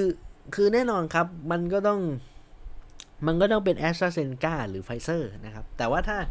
ถ้าเลือกได้ก็ไฟเซอร์เถอะนะฮะ เพราะว่าหลายคนก็บอกว่า โอ้ยไปไปคือคุณหมอหลายคนที่ ที่เริ่มแบบว่าฉีดไฟฉีด booster กันไปเนี่ย ไปไปไปตรวจภูมิหลังฉีดกันยกใหญ่เลย แล้วบอกว่าผลแบบโหผลแบบสุดๆอะเออผลแบบ booster แบบ boost ของจริงนะฮะ ก็เดี๋ยวเดี๋ยวเดี๋ยวว่ารายละเอียดกันนะฮะ แต่ว่าแน่นอนครับว่าเรื่องนี้ถือว่ามาเร็วกว่าที่คิดนะครับ มาเร็วกว่าที่คิด มาเร็วกว่าที่กว่าที่เราเข้าใจ เร็วกว่าที่คิดจริง ๆ ตอนแรกผมคิดว่ามันจะมาช้า เออ คราวนี้มันมาเร็วนะครับ ความนี้มาเร็ว มาเร็วกว่าที่พระผมตอนแรกว่าปรับต้นปีหน้าจะได้ฉีดจริง ๆ แหละ แต่ว่าก็นั่นแหละฮะ หวังว่าจะเป็นไปตามแผนนะครับ เพราะว่าผมเชื่อว่า 3 ล้านคนรวมผมด้วยเนี่ยนะฮะที่ฉีดซีโนแวคสองเข็มแล้วต้องต้องการ booster เนี่ยมีจำนวนที่จริง ๆ 3 ล้านผมว่ามันมันมันมันมากกว่านั้นนะ ไม่รู้ว่าลอง เอ่อท่านควบคุมกรมควบคุมโรคก็ลองไปประเมินดูอีกทีหนึ่งแล้วกันนะคะ ในส่วนของวัคซีนเข็มสามมันเรื่องนี้ตามกันต่อนะครับ น่าจะมีความคืบหน้า เพราะว่ามันเขาบอกจะฉีดในช่วงปลายเดือนกันยาใช่ไหมก็ลองติดตามดูกันครับว่าจะเป็นในลักษณะแบบไหนใครจะได้ฉีดก่อนในส่วนของเข็มที่ 3สำหรับประชาชนทั่วไปฮะโอเค ก่อนจะไปเรื่องโอ้เวลาเหลือประมาณนิดนึง แต่ว่าอะผมเลือกแล้วกัน เอาเป็นเรื่องที่มันไม่เกี่ยวกับเกี่ยวกับไอ้ไอ้นี้ก่อนแล้วกันฮะ เป็นเรื่องของ PR โควิดเป็นเป็นเรื่องเป็นเรื่องที่ผมก็ผมก็รู้สึกว่า เอามาทำไมนะฮะเออเป็นเรื่องของการเปิดเผยแบบนี้ครับ ทาง วันนี้ฮะคุณที่มีการประชุมคอรมอกันนะครับ แล้วก็มีการแถลงข่าวโดยรองโฆษกประจำสำนักนายกรัฐมนตรีนะฮะคุณไตรสุรีไตรสรณกุลนะครับ ก็บอกว่าทางคอรมอเนี่ยนะฮะอนุมัติงบประมาณรายจ่ายประจำปี งบประมาณ 2564 ครับ งบกลางย้ำมงงบกลาง รายการเงินสำรองจ่ายเพื่อกรณีฉุกเฉินหรือจำเป็นจำนวน 105.59 ล้านบาท ให้กรมประชาสัมพันธ์ เพื่อเป็นค่าใช้จ่ายในโครงการระดงเอาชนะโควิดตามมาตรการเร่งด่วน Thailand Prevention ครับสำหรับผลิตและเผยแพร่สื่อประชาสัมพันธ์ เพื่อป้องเพื่อการป้องกันและแก้ไขสถานการณ์ดูดูดูอ่านผมข้ามไปมันมันมันยาวฮะผมฟังเหตุผลก่อน ทั้งนี้กรมประชาสัมพันธ์ระบุว่ามีความจำเป็นเร่งด่วนที่จะต้องสร้างความรู้ความเข้าใจแก่ประชาชนในการบริหารการจัดการสถานการแพร่ระบาดของโรคโควิด โดยเฉพาะสายพันธุ์เดลต้าที่มีความที่มีการที่ทวีความรุนแรงมากขึ้น ส่งผลต่ออ่าว่าไปไอ้ที่เน้นนะ รวมถึงการดำเนินการแพร่เผยแพร่ข่าวปลอมเฟกนิวเป็นจำนวนเป็นจำนวนมากทำให้เกิดทำให้ประชาชนเกิดความสับสน เอาประมาณนี้ ผมผมไม่พูดเยอะ คือเอาแค่เนี้ย มันมันใช่เรื่องไหมมันคือณนะเวลานี้ครับ คือผมว่าเงินร้อยห้าล้านบาทเนี่ยไปทำอย่างอื่นเถอะนะฮะเอาไปทำอย่างอื่นเถอะ อย่าไปเออคือมันไม่เกิดประโยชน์ ผมมองว่าไม่เกิดประโยชน์ครับ คือเอาง่ายว่าร้อยห้าล้านบาทผมจ้างผมพูด จ้างผมให้ความรู้กับประชาชนยังจะ ยังจะยังจะง่ายกว่านะฮะ ใช้งบน้อยด้วย ไม่เอาไม่เอาตังค์สักบาทด้วยนะ จริงๆ คือหลายคนบอกว่า เฮ้ย การเผยแพร่โควิด คือหลายคนเอาจริงๆ คือ คือเดี๋ยวนี้รัฐทำตาทำคือรัฐทำงานเบื้องคือทำงานล้าหลังชาวบ้านเยอะ คือบอกว่าคือบอกประชาสัมพันธ์ในรณรงค์เอาโควิด เอาจริงๆนะ ถามเลย เดี๋ยวนี้ประชาชนเชื่อใครเขาไม่เขาไม่เชื่ออะไรรัฐบาลคือ เขาไม่เชื่ออะไรที่เป็นแอสของรัฐบาลแล้วนะครับ ไม่มีคนเชื่อ เพราะว่าคนเดี๋ยวนี้การเข้าเข้าถึงข้อมูลมันเข้าถึงได้ง่ายขึ้น ง่ายจนแบบ ง่ายมากคือคือคุณคลิก Google แล้วคุณก็อะค้นว่าอาการโควิดเป็นยังไง การป้องกันโควิดยังไง สายพันธุ์เดลต้าไง แล้วจริง ๆ มันไม่ มันเอาไม่ใช่ Google บางที Google ก็อาจจะมีการนี้ มันอาจจะมีข้อมูลที่อันนี้บ้าง แต่ว่า ผมเชื่อว่าทุกวันนี้หลายคนก็มีแพลตฟอร์มในการรับข้อมูลข่าวสาร เช่น Clubhouse ก็จริง ๆ เดี๋ยวนี้ Clubhouse ก็มีการพูดถึงเรื่องของโควิด เรื่องของวัคซีนมากขึ้น แล้วเป็นข้อมูลที่เชื่อถือได้ เป็นอิงตามข้อมูลวิทยาศาสตร์นะครับผมเนี่ยก็อิงตามวิทยาศาสตร์อิงอิงตามวิทยาศาสตร์เลย เพราะว่าคือเรื่องของข้อมูลทางวิทยาศาสตร์มันหลอกไม่ได้ ผมย้ำทุกครั้งเลยนะครับ ซึ่งเอาจริงๆแล้วเนี่ย ไอ้เงินร้อยห้าล้านบาทเปลืองงบฮะผมก็บอกเปลืองงบ คือประชาชนเขาเขาไม่เชื่อข้อมูลรัฐบาลแล้วครับ เอาจริงๆถามว่าเขาบอกกรมประชาสัมพันธ์ คือกรมประชาสัมพันธ์ทุกวันนี้ใครดูช่องสิบเอ็ดมั่งนี่ผมไม่ได้บูลลี่นะ ผมไม่ได้บูลลี่ แต่ว่ามันคือเรื่องจริงนะ มีใครดูบ้าง ไม่มี ถามว่าดูไม่สุดตอนไหน ตอนมันถ่ายบอลยูโรให้แค่นั้นแหละ เฮ้ย จริงนะครับ ฉะนั้นผมมองว่าการรัฐเองจะทำการ คือจะจะใช้วิธีการพอประกันด้าเหมือน เหมือนที่เคยทำในอดีตการมันทำไม่ได้แล้วครับ ฉะนั้นอย่างที่บอก เราจะบอกว่าให้เอ่อโทษเอาศิลปินมาบอกว่า คุณมาฉีด คือจริง ๆถามว่า ทุกวันนี้คือบอกว่าให้ให้ให้ให้คือเดี๋ยวนี้ดารานักแสดงมาฉีดมันโดนลงฉีดวัคซีนนะประชาชนไม่เชื่อนะครับ ประชาชนประชาชนบอกว่า โอ้ไม่อะคือมันนู่นนี่นั่นนะครับ ก็เลยผมก็เลยมองว่า โครงการนี้มันมันมันมันมันมันไม่มีความจำเป็น มันไม่มีความจำเป็นใด ๆ เลยครับ แล้วแล้วการเข้อจริงๆอะผมก็ย้อนกลับว่าย้อนกลับไปถึงว่าการเข้าถึงข้อมูลของประชาชนมันเข้าถึงได้ง่ายกว่า การที่ต้องมานั่งฟังกรมประชาสัมพันธ์รายงานหรือทำสื่อออกมานะฮะ เพราะทุกคนเข้าใจว่าตอนนี้เดลต้าเป็นยังไง ผมเนี่ย เวลาคุยสายกับคุณแม่ผมเนี่ย ผมก็บอกเดลต้ามันอันตรายเอลต้ามันแพร่ง่าย เดลต้ามันเงี้ย เพราะผมรู้ผมอ่านมาเยอะ ผมก็บอกแม่ เนี่ย ผมก็อธิบายว่าเอ้ยแม่ก็ถามผม คือเราก็คุยกันแบบวิทยาศาสตร์นะ แม่ผมก็ถามว่าเอ้ยแม่ทำไมทำไมทำไมทำไมคนในสูงอายุถึง ถึงฉีดแอสซาแล้วไม่ค่อยมีผลข้างเคียง ผมก็บอกว่ามันเป็นเชื้อเป็น มันเอาหนามโปมันเอามันเอาสไปร์มาทำวัคซีน ซึ่งมันเป็นวัคซีนที่มันยังมีความมีมีฤทธิ์มีเดชอยู่อะไรเงี้ยทำให้มันเข้าใจง่าย แล้วแม่ก็จะเชื่อ เนี่ยคือแม่ผมไปฉีดวัคซีนมาได้เนี่ย ก็เพราะว่ามันก็ต้องคุยกันเรื่องของเนื้อหาเรื่องของความเป็นจริงฮะ มันไม่ใช่บอกคุณขยันขยอให้ให้ใบวัคซีนนะครับ ให้ไปฉีดวัคซีน ฉะนั้น ผมเชื่อร้อยห้องร้อยว่า ปัจจุบันเนี่ยคนคนในประเทศเนี่ยเข้าใจเรื่องวัคซีนพอสมควร เข้าใจมาก ๆ มันก็จะมีแบบเข้าใจมาก ๆเลย กับเข้าใจระดับกลางๆ ต่อให้บางคนเข้าใจระดับกลางๆเขาก็จะไปถามคนที่เข้าใจมาก ว่าเป็นยังไง เอาทุกวันเนี้ยสาธารณสุขไม่เคยพูดนะฮะ ไม่เคยพูดเลยว่าการ booster ควร booster ยังไง มันมีแต่คนภาคประชาชนเท่านั้นที่ให้คำอธิบายว่าฉีด booster กี่เข็ม กี่โรงพยาบาลเอกชนนะคุณไปหาดูลงก็บอกว่าเนี่ย อ่า คุณ อ่า สมมติสูตร สูตรวัคซีนผมเป็นชิโนแวคบุกชิโนแวคผมต้องทานยังไงครับ ผมก็บอกว่า อ๋อ คุณฉีด คุณฉีดเข็ม 2 มาแล้วกี่เดือนคะ ผมว่าผมฉีดมา 3 เดือนครับ เนี่ย ผมฉีดมา 3 เดือนแล้ว แล้วผมฉีดมา 3 เดือน ผมต้องบูสต์บูสต์ด้วยโบเดนากี่เข็มครับอ๋อผมก็บอก อ๋อ โบเดนาเหรอ ก็ถ้ามันยังไม่ถึง 3 เดือนก็เอาไปเข็มหนึ่งก่อน แล้วผมบอกโอ้ยผมเกิน 6 เดือนน่ะ ผมก็ฉีดไปเลยสิสองเข็มเงี้ยเพราะว่าซิโนแวคมันเอาไม่อยู่ มันเอาเดลต้าไม่อยู่ อย่างเงี้ยอ่าสมมติว่าไอ้ผมฉีดซิโนฟาร์มซิโนฟาร์มเหมือนซิโนแวคครับ สูตรเดียวกันเงี้ยทุกวันนี้มันเหมือนสูตรวัคซีนสูตรวิทยาศาสตร์อย่างเงี้ยไม่รู้อะเหมือนเป็นสูตรสูตรสูตรสูตรคณิตศาสตร์อะซิโนแวคซิโนแวคได้อะไรคะอย่างเงี้ยฉะนั้น รัฐบาลการใช้สื่อแบบนี้ไม่มีประโยชน์ครับ เพราะภาคประชาชนเขาทำกันเองมานานแล้ว การให้ความรู้เรื่องวัคซีน การให้ความรู้เรื่องของเรื่องของการป้องกันตัวจากโควิด เรื่องของสายพันธุ์ต่าง ๆ เรื่องความรู้เรื่องของสายพันธุ์พวกนี้ประชาชนกันทั้งนั้นครับ ที่ที่เขารับข้อมูลข่าวสาร แล้วก็เขาก็บอกกันต่อๆไป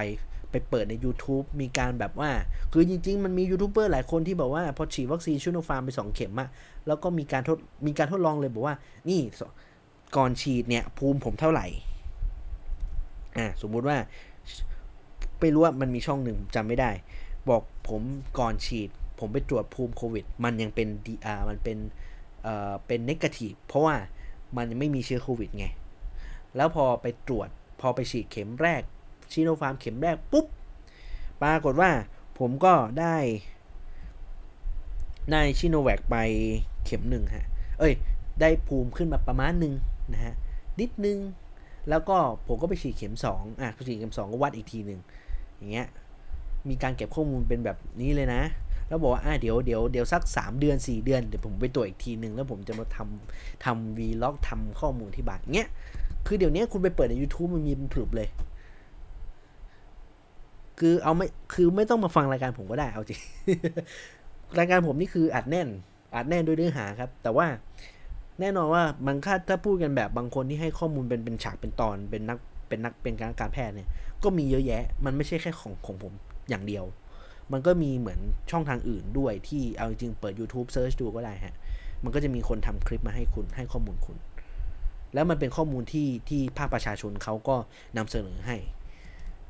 โดยที่เดี๋ยวนี้มันไม่ต้องหวังพึ่งรัฐบาลมาทำแบบนี้แล้วครับ ฉะนั้นร้อยร้อยห้าล้านบาทไม่ไม่เกิดประโยชน์ใดๆทั้งสิ้น เอาเงินไปผานเล่นอีกแล้วฮะแหมประเทศเรารวยจังเลยนะฮะเหมือนว่าเอาเงินร้อยห้าล้านล้านล้านบาทผ่านเล่นนะฮะนะฮะภาษาเดี๋ยวนี้มันจะมีคำว่าหัวจะปวดนะฮะปวดหัวนั่นแหละ แต่ว่ามันจะมีมันมันคำว่าหัวจะปวดคือปวดแบบขั้นสูงสุดนะฮะหัวจะปวดจริง ๆสำหรับเรื่องนี้อะจบเรื่องของนี่ไปก็นั่นแหละฮะผมก็ ปล่อยรัฐบาลผ่านงบต่อไปใครไม่รู้ใครได้ครับเดี๋ยวก่อนผมจะน่าจะสองสามเรื่องครับมันเกินชั่วโมงหนึ่งมาแล้ว เดี๋ยวเรื่องของสิงคโปร์เดี๋ยวผมเก็บไว้เอพิโซดหน้านะครับ ขออนุญาตวันนี้คือคือประเด็นมันเยอะมาก เดี๋ยวผมโน้ตไว้นะฮะเอาเรื่องของ ATK ครับ เดี๋ยวผมจะปิดด้วยเรื่องหมดเรื่องของโมเดอร์นานะฮะ เรื่อง ATK สรุปสุดท้ายวันนี้หลังจากที่เป็นมหากราบอยู่ประมาณสักหลายสัปดาห์นะฮะ ก็วันนี้นะครับก็มีพิธีลงนามสั่งซื้อนะครับ ก็วันนี้นะครับก็มีภาพไปไปดูองค์การเภสัชกรรมนะฮะนำโดยนายแพทย์วิทูลด่านไพบูลนะฮะผออขององค์การเภสัชกรรม ก็ลงนามกับบริษัท World Medical Alliance ประเทศไทยจำกัดนะครับ เพื่อจัดซื้อ ADK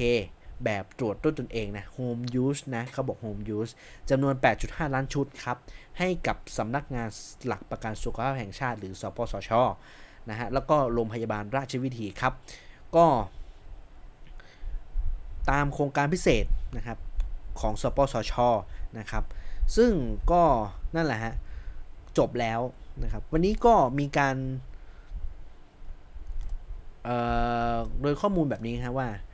ทั้งนี้นะฮะเอาพูดถึงตรงนี้ ทั้งนี้ ADK ทั้งหมดที่จัดซื้อมานะครับ บริษัทจะนำเข้ามานะครับแล้วก็จัดส่งให้หน่วยบริการจำนวน 1,000 แห่ง ตามที่สปสชกำหนดครับ ภายใน 14 วันหลังจากลงนามสัญญา ซึ่งขณะนี้ก็อยู่ระหว่างที่ทางสปสชเองกำลังกำหนดสถานที่จัดส่งที่ชัดเจนนะครับ โดยที่ ADK จะไปจัดส่งให้หน่วยบริการต่างๆนะครับ จะมี คณะกรรมการตรวจรับสินค้าตาม TOR แอบอันเนี้ยผมเข้าใจเออโดยการตรวจประเมินการวิเคราะห์ผลิตภัณฑ์หรือ COA ครับ หรือเอกสารรับรองผลิตภัณฑ์ว่ามีคุณภาพเป็นไปตาม TOR ของผู้สั่งซื้อนะครับ จากนั้นก็จะต้องสุ่มตัวอย่างนะครับไปทดสอบที่ห้องปฏิบัติการที่ได้รับมาตรฐานนะครับ ก็คือทาง คณะแพทยศาสตร์โรงพยาบาลโรงพยาบาลรามาธิบดีนะครับในการตรวจหัวข้อเนี่ยก็จะมีเรื่องของการตรวจความไวเชิงวินิจฉัยนะครับ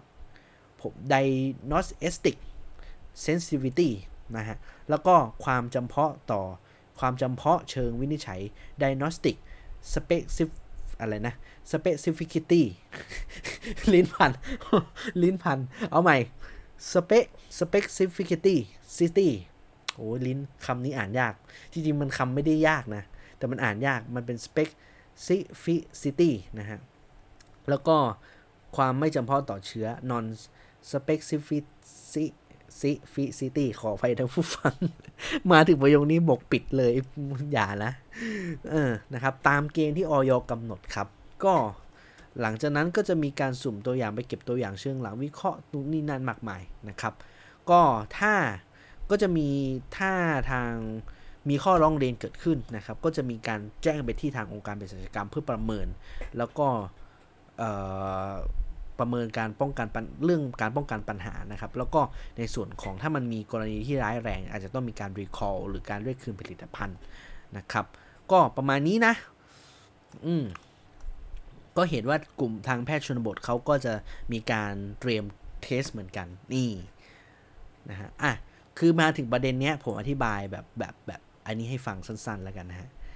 ที่มันคือหลักการทั่วไปของของของการตรวจตรวจรับนะ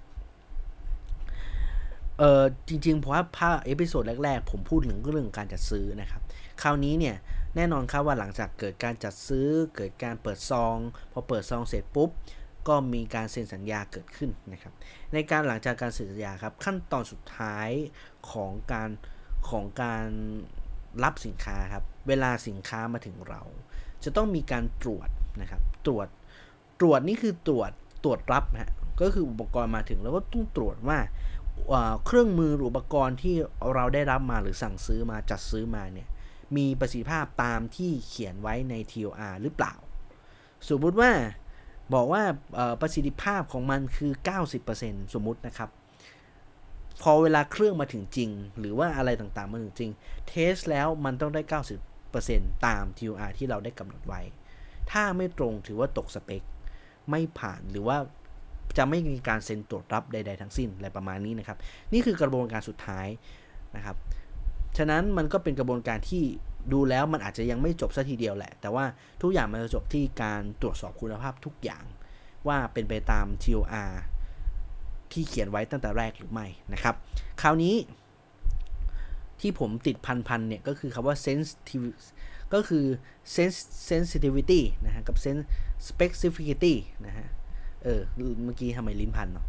อ่า sensitivity หลายคนไม่เข้าใจครับ วันนั้นวันนั้นผมฟังคลับเฮาส์ของอาจารย์ป่วย แล้วก็ทางอาจารย์มานพนะครับไม่มีเหมือนคณะกรรมการของของอ่าผมจำไม่ได้ นะครับเป็นเป็นเป็นเป็นฝั่งฝั่งของพรรคเสรีรวมไทยผมผมจำชื่อไม่ได้ผมขออภัยนะฮะ ก็คือเขาก็เหมือนเขายังไม่เข้าใจครับว่า sensitivity กับ specificity นะฮะเอ่อไอ้อย่างนี้ฮะ คือเรื่องนี้มันคือพวกเด็กวิทย์มันเรียนมา มันมันมันรับรู้มา sensitivity ฮะ sensitivity คือความไว มันคือมันคือความละคือบางทีบางทีมันถ้าแปลเป็นไทยเนี่ย มันก็จะแปลว่าเป็นแปลว่าความละเอียด แบบนี้เหมือนกันนะฮะแต่จริง ๆ แล้วเนี่ยมันอาจจะไม่ได้เชิงว่าเป็นเป็นเป็นอย่างนั้นซะทีเดียว ถ้ามันแปลแปลแบบไม่ค่าอธิบายเข้าใจง่ายคือความไวต่อต่อการตรวจเอ่อความความไวความละเอียดในการตรวจอย่างนี้ดีกว่าครับ เช่น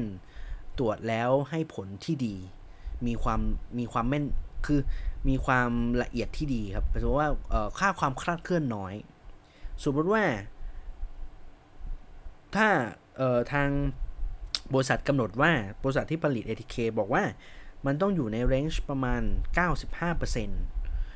ะครับ 95%คือบวกลบเท่าไหร่ ความคลาดเคลื่อนมีน้อยนะครับ อธิบายกันประมาณนี้ แล้วก็จะมีเรื่องของออความแม่นยำ ความแม่นยำไม่เท่ากับ sensitivity นะฮะ คนละตัวกันนะความแม่นยำ การแปลผลลบผลผลบวกผลลบ นั่นคือมันคือความแม่นยำมันไม่เกี่ยวกับ sensitivity sensitivity คือความความไวในการตรวจนะครับความการดีเทคว่าดีเทคได้เร็ว หรือว่าดีเทคได้ได้ดีขนาดไหน ส่วนถ้ามันเป็นแบบประสิทธิ์เรื่องของประสิทธิภาพการตรวจก็จะเป็นอีกอีกแบบหนึ่งความแม่นยำว่ามันมันตรวจให้ผลลวงผลลบผลบวกลวงหรือเปล่าเช่นแบบว่าจริง ๆ มีเชื้อแต่ตรวจตรวจแล้วเป็นลบอะไรประมาณนี้นะครับ ก็ ก็ตามดูกันต่อนะครับ ก็ก็จบใน part จบมหากาพย์ ATK แบบจริงๆแหละหลังจากที่เล่ากันมาแบบ5 6 EP เลยอะนะครับ ก็ได้จบก็จบแล้วจบแหละ จบเถอะอะไรอย่างเงี้ยนะฮะ ก็ตามดูกันต่อว่ามันจะมีประเด็นที่ทางกลุ่มแพทย์ชนบทเขาต้องตามตรวจต่อไปว่าสุดท้ายแล้วยี่ห้อ Lepu ที่เอาเข้ามาเนี่ยนะฮะจะจะเป็นจะจะมีประสิทธิภาพตามที่บริษัทได้กล่าวอ้างไว้หรือเปล่าอันนี้ต้องว่ากันต่อไปนะครับ เรื่อง ATK เนาะ โอเค ปิดเรื่องสุดท้ายวันนี้ครับ เรื่องของโมเดอร์นาฮะโมเดอร์นาวันนี้มีประเด็นทั้งในฝั่งของบ้านเราแล้วฝั่งของต่างประเทศครับ เอา เอา เอา เอา เอา เอา เอาต่างประเทศก่อน ซึ่งเป็นข่าวใหญ่เมื่อประมาณสักวันสองวันที่ผ่านมาครับ เออ เป็นเรื่องใหญ่เรื่องใหญ่ เพราะว่ามันมันเป็นข่าวที่ทำให้คนที่จองวัคซีนโบรนาเองไม่ค่อยที่จะมีมีความมีมีความแบบเออเขาเรียกไงวันวันวันใจอยู่พอสมควรนะฮะอ่าก็เมื่อวันก่อนครับ เมื่อวันที่เมื่อวันก่อน 25 สิงหาคมนะฮะกระทรวงสาธารณสุขญี่ปุ่น นะฮะก็มีการถแถลงข่าวในส่วนของการตรวจพบสารปนเปื้อนในโควิด -19 ของโบเดนานะฮะซึ่งวัคซีนดังกล่าวเนี่ยนะฮะซึ่งที่ทางทางล็อตเนี้ยนะฮะจำนวน 1.1.63 ล้านโดสนะครับ1ล้าน6แสน3หมื่นโดสนะฮะที่อยู่ในสายการผลิตเดียวกันเนี่ยถูกระงงับไปก่อนนะครับ โดยระบุว่ามีการตรวจเจอสารปนเปื้อนนะครับที่ บางอย่างที่ไม่ใช่ส่วนประกอบของวัคซีนในปริมาณเล็กน้อย ในวัคซีนจำนวน 39 ขวด โดยเบื้องต้นยังไม่ทราบนะครับว่ามันคืออะไรนะครับ ทางด้านของทาเคดะฟาร์มาซูติคอลของญี่ปุ่นนะครับ ก็ได้รับผิดชอบในการจัดจ่ายวัคที่เป็นตัวแทนจำหน่ายวัคซีนญี่ปุ่นของทางโมเดอร์นาที่ญี่ปุ่นเนี่ยนะฮะบอกว่ายังไม่เห็นรายงานข้อกังวลความไม่ปลอดภัยใดๆแต่ได้ แต่เรียกร้องให้ผู้ผลิตวัคซีนเร่งดำเนินการตรวจสอบนะครับพร้อมให้สถาบันทางการแพทย์ และหน่วยงานอื่นระงับการใช้วัคซีน หากพบว่ามีความผิดปกตินะครับ ซึ่งทางกระทรวงสาธารณสุขเนี่ยนะฮะก็เผยว่ามีการพบสารปนเปื้อนในวัคซีนตั้งแต่วันที่ 16 แล้วครับ จากศูนย์วัคศูนย์ฉีดวัคซีน 8 แห่ง ในโตเกียว อิบารากิ ไซตามะ กิฟุ และไอจินะครับ ซึ่งก็ทางทาเคดะเนี่ยฮะ บริษัททาเคดะฟาร์มาซูติคอลเนี่ย ได้รายงานไปยังกระทรวงสาธารณสุขไปที่เมื่อวันที่ 24 ที่ผ่านมานะฮะ ก็ เลขล็อตเนี่ยนะฮะเลขล็อตที่เขาบอกว่ามี 3ล็อตนะฮะที่มีปัญหาเนี่ยนะที่ถูกขึ้นในสายการผลิตที่สเปนเนี่ยก็คือ 3 โอ้มันมันมีเลข 3 300 แล้วก็ 4,667 4667 กับ 300 4734 แล้วก็ 300 4956 นะครับ อันนี้คือตรงนี้แล้วพอข่าวนี้มันออกมาพอพอข่าวตรงนี้มาออกมาปุ๊บเนี่ย ก็อีกประมาณสัก 2 วันก็มีการรายงานเพิ่มเติมครับ บอกว่า ที่ญี่ปุ่นเนี่ยมีพบผู้เสียชีวิต 2 คนหลังจากฉีดวัคซีนโมเดอร์นาที่ถูกระงับจากการปนเปื้อน จากการพบการปนเปื้อนของอนุภาคโลหะนะครับ ซึ่งทางรอยเตอร์นะฮะได้ได้ได้เปิดได้อ้างว่าเกิดเปิดเปิดได้ได้อ้างการเปิดเผยของกระทรวงสาธารณสุขที่ญี่ปุ่นนะฮะว่าพบผู้เสียชีวิต 2 คน หลังจากได้รับการได้รับการฉีดวัคซีนโควิด -19 โมเดอร์นาซึ่งเป็นหนึ่งในวัคซีน 3ล็อตที่ถูกระงับไปก่อนหน้านี้ครับเนื่องจากตรวจเจอการปนเปื้อน ของสารแปลกปลอมในวัคซีนครับเขาบอกว่ากระทรวงสาธารณสุขญี่ปุ่นเนี่ยบอกว่าผู้เสียชีวิตทั้ง 2 คน เป็นชายอายุประมาณ 30 ปีครับ ซึ่งเสียชีวิตไม่กี่วันหลังจากเข้ารับการฉีดวัคซีนโมเดอร์นาโดสที่ 2 ครับ โดยวัคซีนที่แต่ละคนจะได้รับเนี่ยเป็นวัคซีนที่ผลิตจากโรงงานในสเปน 1 ใน 3 ล็อตที่เป็นปัญหา ขณะนี้อยู่ในระหว่างการระหว่างการสอบสวนนะครับ ก็ประมาณนี้ก็ตาต้องดูกันต่อนะครับ เขาบอกว่าในในในมีการรายงานข่าวจาก NHK ครับ บอกว่าเปิดเผยข้อมูลแหล่งข่าวในแหล่งแหล่งข่าวของสอทอของทางญี่ปุ่นเนี่ยบอกว่าสารแปลกปลอมปริศนาที่พบในขวดวัคซีนคือ อนุภาคโลหะที่มีปฏิกิริยาต่อแม่เหล็ก คาดว่าจะปนเปื้อนในกระบวนการผลิต อ่า เรื่องใหญ่เหมือนกันนะฮะจริงๆเรื่องนี้โมเดอร์นาผมไม่แน่ใจแต่ว่า บ้านเรามันเคยเกิดขึ้นกับชิโนแวคที่มันเป็นวุ้น แต่ว่าสาธารณสุขก็ตอบต่อไปว่ามันเป็นมันเป็นอาจจะเกิดการเกิดขึ้น แต่ว่าไม่มีอันตรายใด ซึ่งผมไม่รู้ฮะว่ามันสุดท้ายมันมันมันคืออะไร แต่ว่าผมพูดในในในเชิงวิทยาศาสตร์แล้วกันฮะ มันเรื่องของวัคซีน คือเราผมไม่แน่ใจว่าสิ่งแปลกปลอมที่เกิดขึ้นนั้นมันมันเกิดมาจากอะไรนะครับ แต่ว่า เเราต้องย้อนกันไปต้นทางอย่างปลายทาง ต้นทางของการผลิตวัคซีน คือทุกอย่างมันจะต้องอะมันอาจจะเกิดการในส่วนของอะการผมผมไม่แน่ใจว่าในในแพลนเขาเรียกไงในโรงงานที่ผลิตวัคซีนเนี่ยเขาเขามีเขามีลักษณะแบบแบบเขาเขาเขามีเหมือนปฏิกรณ์ reactor เอ่อปฏิกรณ์ที่ผลิตเป็นอย่างไร อันนี้ผมไม่แน่ใจผมไม่ได้แบบ มีความรู้ทางทางด้านแบบการผลิตวัคซีนเท่าไหร่นะครับ แต่ว่าก็คือก็จะมีอาจจะมีเร็กมีมีมีปฏิกรณ์ในการผลิตนะครับ ซึ่งแน่นอนพวกปฏิกรณ์ก็จะเป็นแบบพวกพวกอาจจะเป็นพวกแก้วหรือเปล่า หรือว่าเป็นพวกแบบเอ่อสแตนเลสหรือโลหะหรือเปล่า อันนี้ไม่ทราบได้นะครับ แต่ว่าผมพูดในด้วยประสบการณ์ที่ว่าสิ่งปลอมมันอาจจะเกิดขึ้นในหลาย ๆ ประการนะครับ เพราะว่าในภาชนะบรรจุเนี่ยบางครั้งเนี่ยมันก็จะมีในส่วนของอคือยางเอยหรือคือเอาง่ายว่าในคุณควรขวดวัคซีนเนี่ยมันก็จะเป็นขวดแก้วถูกต้องไหมฮะเป็นขวดแก้ว แต่ว่าขวดแก้วก็จะถูกซิลด้วยในส่วนของตัวตัวจุกยาง ตัวตัวยาง ตัวยางที่ปิดวัปิดฝา แล้วก็ตัวตัวยางที่ปิดฝาเนี่ยก็จะมีในส่วนของอเป็นโลหะ โลหะที่ที่ครอบอยู่ อ่า ซึ่งผมจะบอกว่าไอ้ส่วนแบบนี้มันก็ต้องไปไปตรวจสอบกันไป คือเรื่องนี้ผมว่าเรื่องนี้มันตอบได้แน่ๆ อยู่แล้วมันมีกระบวนการในการทดสอบมีการในการตรวจดีเทคว่าอนุภาคโลหะเนี่ยมันมาจากไหน คือมันต้องไปเทียบเทียบเทียบกัน แต่ว่านั่นแหละฮะ มันมันก็สร้างความตลกตกใจอยู่เหมือนกัน เพราะว่า เออมันเป็นเรื่องที่มันเป็นวัคซีนที่ทุกคนก็รอคอยกันอยู่ แต่ว่ามันเกิดเหตุการณ์แบบนี้เกิดขึ้นก็ ก็ต้องดูว่าการสอบสวนจะเป็นอะไรที่สุดแล้วจะมีการเปิดเผยข้อมูลตรงนี้ มามากน้อยแค่ไหนอันนี้ต้องตามกันต่อ แต่ว่าผมพูดในในตรงนี้ว่ามันเกิดขึ้นได้ครับ แต่ว่าแน่นอนว่าจริง ๆ ถ้ามันมีอนุภาคโลหะ มันจะต้องมีการตรวจ detect ในในกระบวนการที่เป็นตอนก่อนที่จะมาแพ็คหรือเปล่า อันนี้ผมไม่แน่ใจ นะครับ ซึ่งกระบวนการผลิตมันต้องไปไล่กันอีกทีหนึ่งนะครับ ก็มันก็ต้องอาจต้องใช้เวลาแหละนะครับ แต่ว่าคนที่รอว่าผมไม่แน่ใจว่าล็อตโมเดอร์นาที่มาบ้านเรามันมันมันล็อตไหนเนาะพูดยากเหมือนกันอะอันนี้ก็ต้องตามกันต่อในส่วนโมเดอร์นานะครับ คราวนี้พูดถึงพูดถึงเรื่องราวของเรื่องวัคซีนโมเดอร์นานิดหนึ่งครับ คราวนี้มันไม่ใช่เรื่องวิทยาศาสตร์ซะทีเดียวแหละ เป็นเรื่องของ เรื่องเรื่องงูๆ ปลาๆนะฮะเพราะว่าวันนี้มันมีคนพูดถึงเรื่องราวของของโมเดอร์นามีมี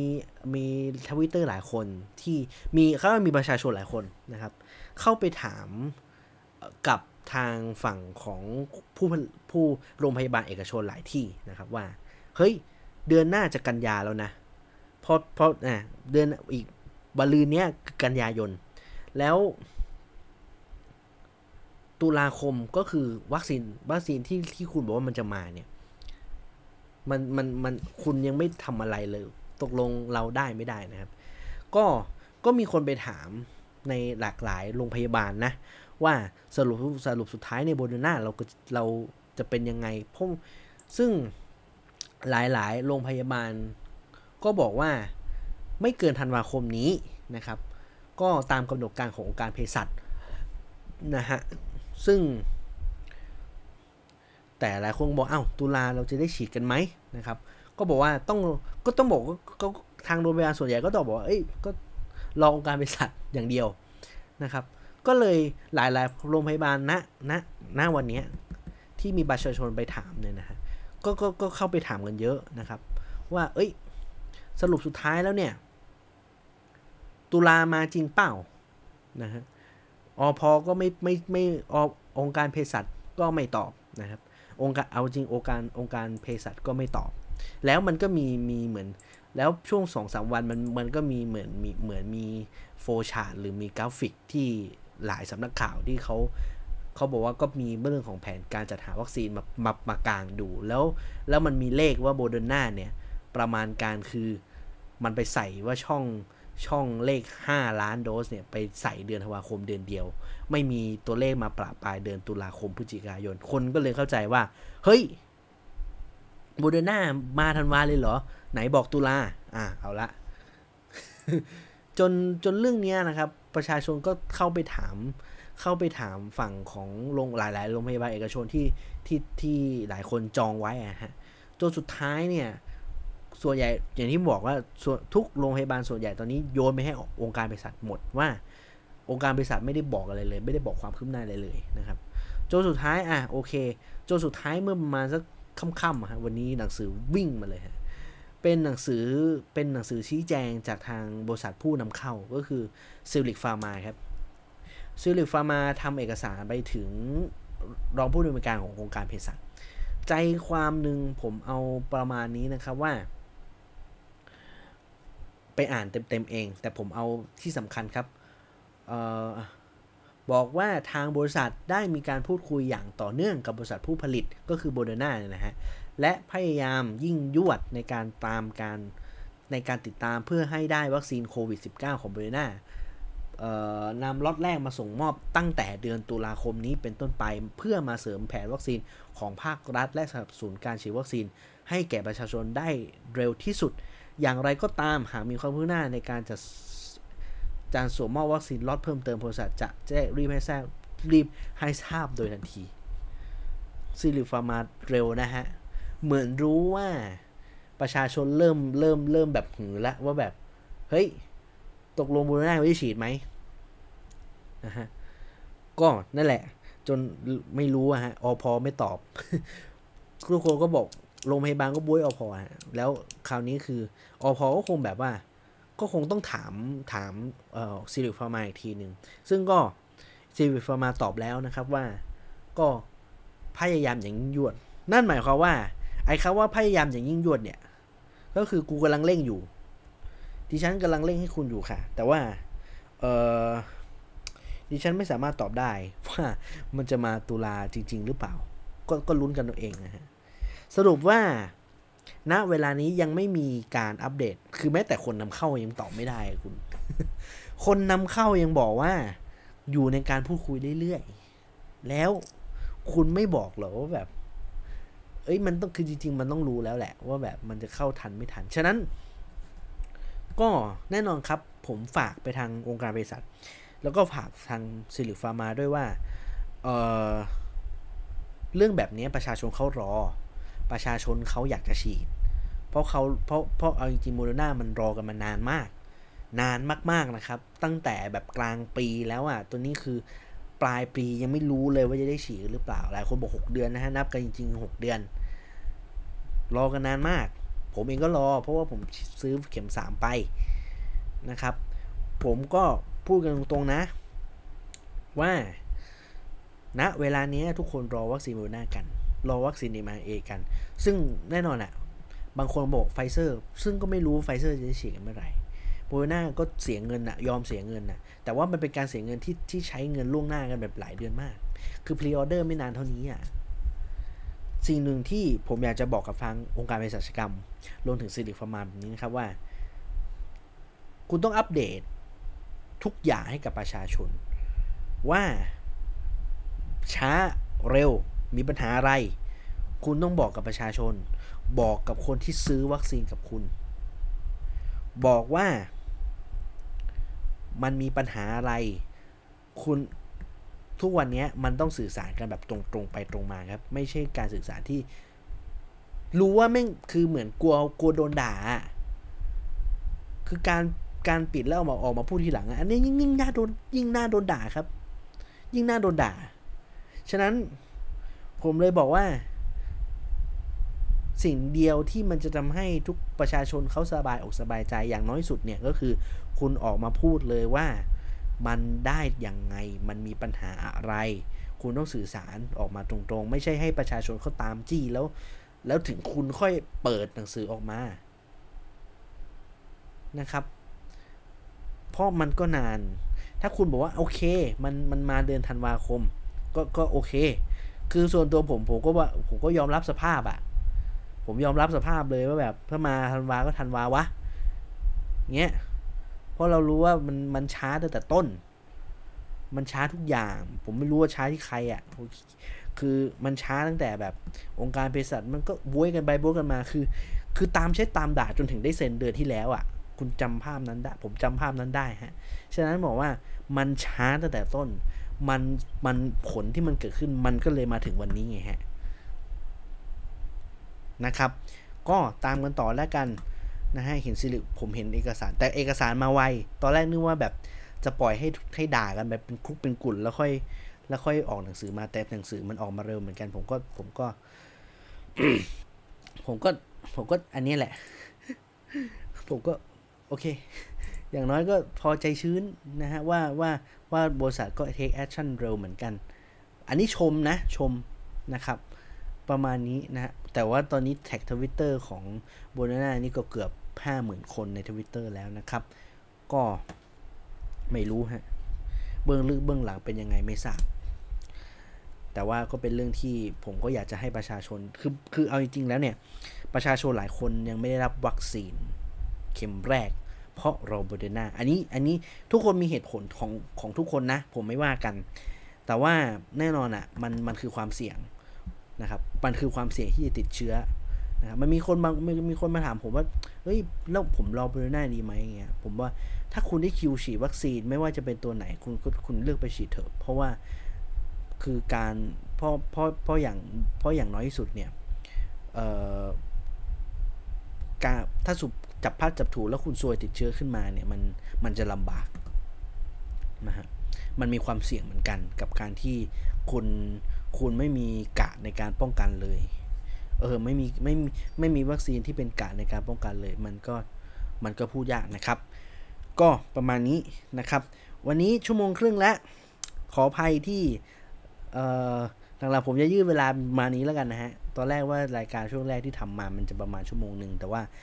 มันพอไปไปมาแล้วมันมันน่าจะต้องแบบเป็นชั่วโมงครึ่งละนะครับอาจจะไม่เกินพยายามจะไม่เกินชั่วโมงครึ่งนะครับจริงๆมีประเด็นอีกเยอะนะครับ เดี๋ยวผมติดไว้ใน episode หน้าละกันนะครับ episode เดี๋ยวผมติดไว้เรื่องของอสิงคโปร์ครับ เรื่องของเอเรื่องของการฉีดวัคซีนสิงคโปร์เดี๋ยวเรามาถอดบทเรียนกันนะฮะเดี๋ยวผมเตรียมข้อมูลไว้ล่วงหน้าเลยละกัน แล้วก็เรื่องของวัคซีนสูตรไขว้ครับแอสตราไฟเซอร์เดี๋ยวผมจะมาพูดคุยเรื่องนี้กันนะครับ ประมาณนี้นะสองเรื่องที่ผมติดไว้ใน episode หน้านะครับ ต้องขออภัยคุณผู้ฟังด้วยนะครับ วันนี้ประเด็นเนื้อหาเยอะแยะแน่นเหลือเกินนะฮะ หวังว่าจะได้ข้อมูลกันพอสมควรนะครับ ก็สิ่งที่ต้องตามต่อก็แน่นอนครับ ยังเป็นเรื่องที่เรื่องของวัคซีนนี้แหละว่าตัวโมเดอร์นาจะยังไง เพราะว่าเริ่มเป็นประเด็นละแบบนี้นะครับ เพราะว่ากระแสก็เริ่มแบบคุกกุ่นหัวร้อนกันขึ้นมาพอสมควรละนะครับ ก็ ประมาณนี้ครับ เดี๋ยววันพุธเรากลับมาเจอกันนะครับ วันพุธในเดือนใหม่นะฮะ วันนี้ก็สุดท้ายนะครับปิดท้ายดิเเราจะเจอกันนะครับ ย้ำเราว่าย้ำว่าเราเจอกันทุกวันจันทร์พุธศุกร์นะฮะ จันทร์พุธศุกร์วันเว้นวัน มันก็ไม่เว้นวันหรอกเสาร์อาทิตย์มันเว้น 2 วัน เออ ตลกดี เจอกันทุกวันจันทร์พุธศุกร์ครับ แล้วก็ ทางช่อง 4 ช่องทางหลักๆนะฮะแอนชอนะครับ Spotify Apple Podcast แล้วก็ในส่วนของ Google Podcast นะครับ ก็ถ้ามีคอมเมนต์อะไรก็บอกกันมาเข้ามาได้นะครับ หรือว่ามีคำถามอยากจะให้แบบไปอยากให้พูดหรือว่าอยากจะอยากจะฟังเรื่องนั้นเรื่องนี้นะครับ บอกกันเข้ามาได้นะครับ วันนี้ขอบคุณสำหรับการติดตามฮะเดี๋ยวไว้เจอกันใหม่วันพุธฮะวันนี้ลาไปก่อนครับ สวัสดีครับ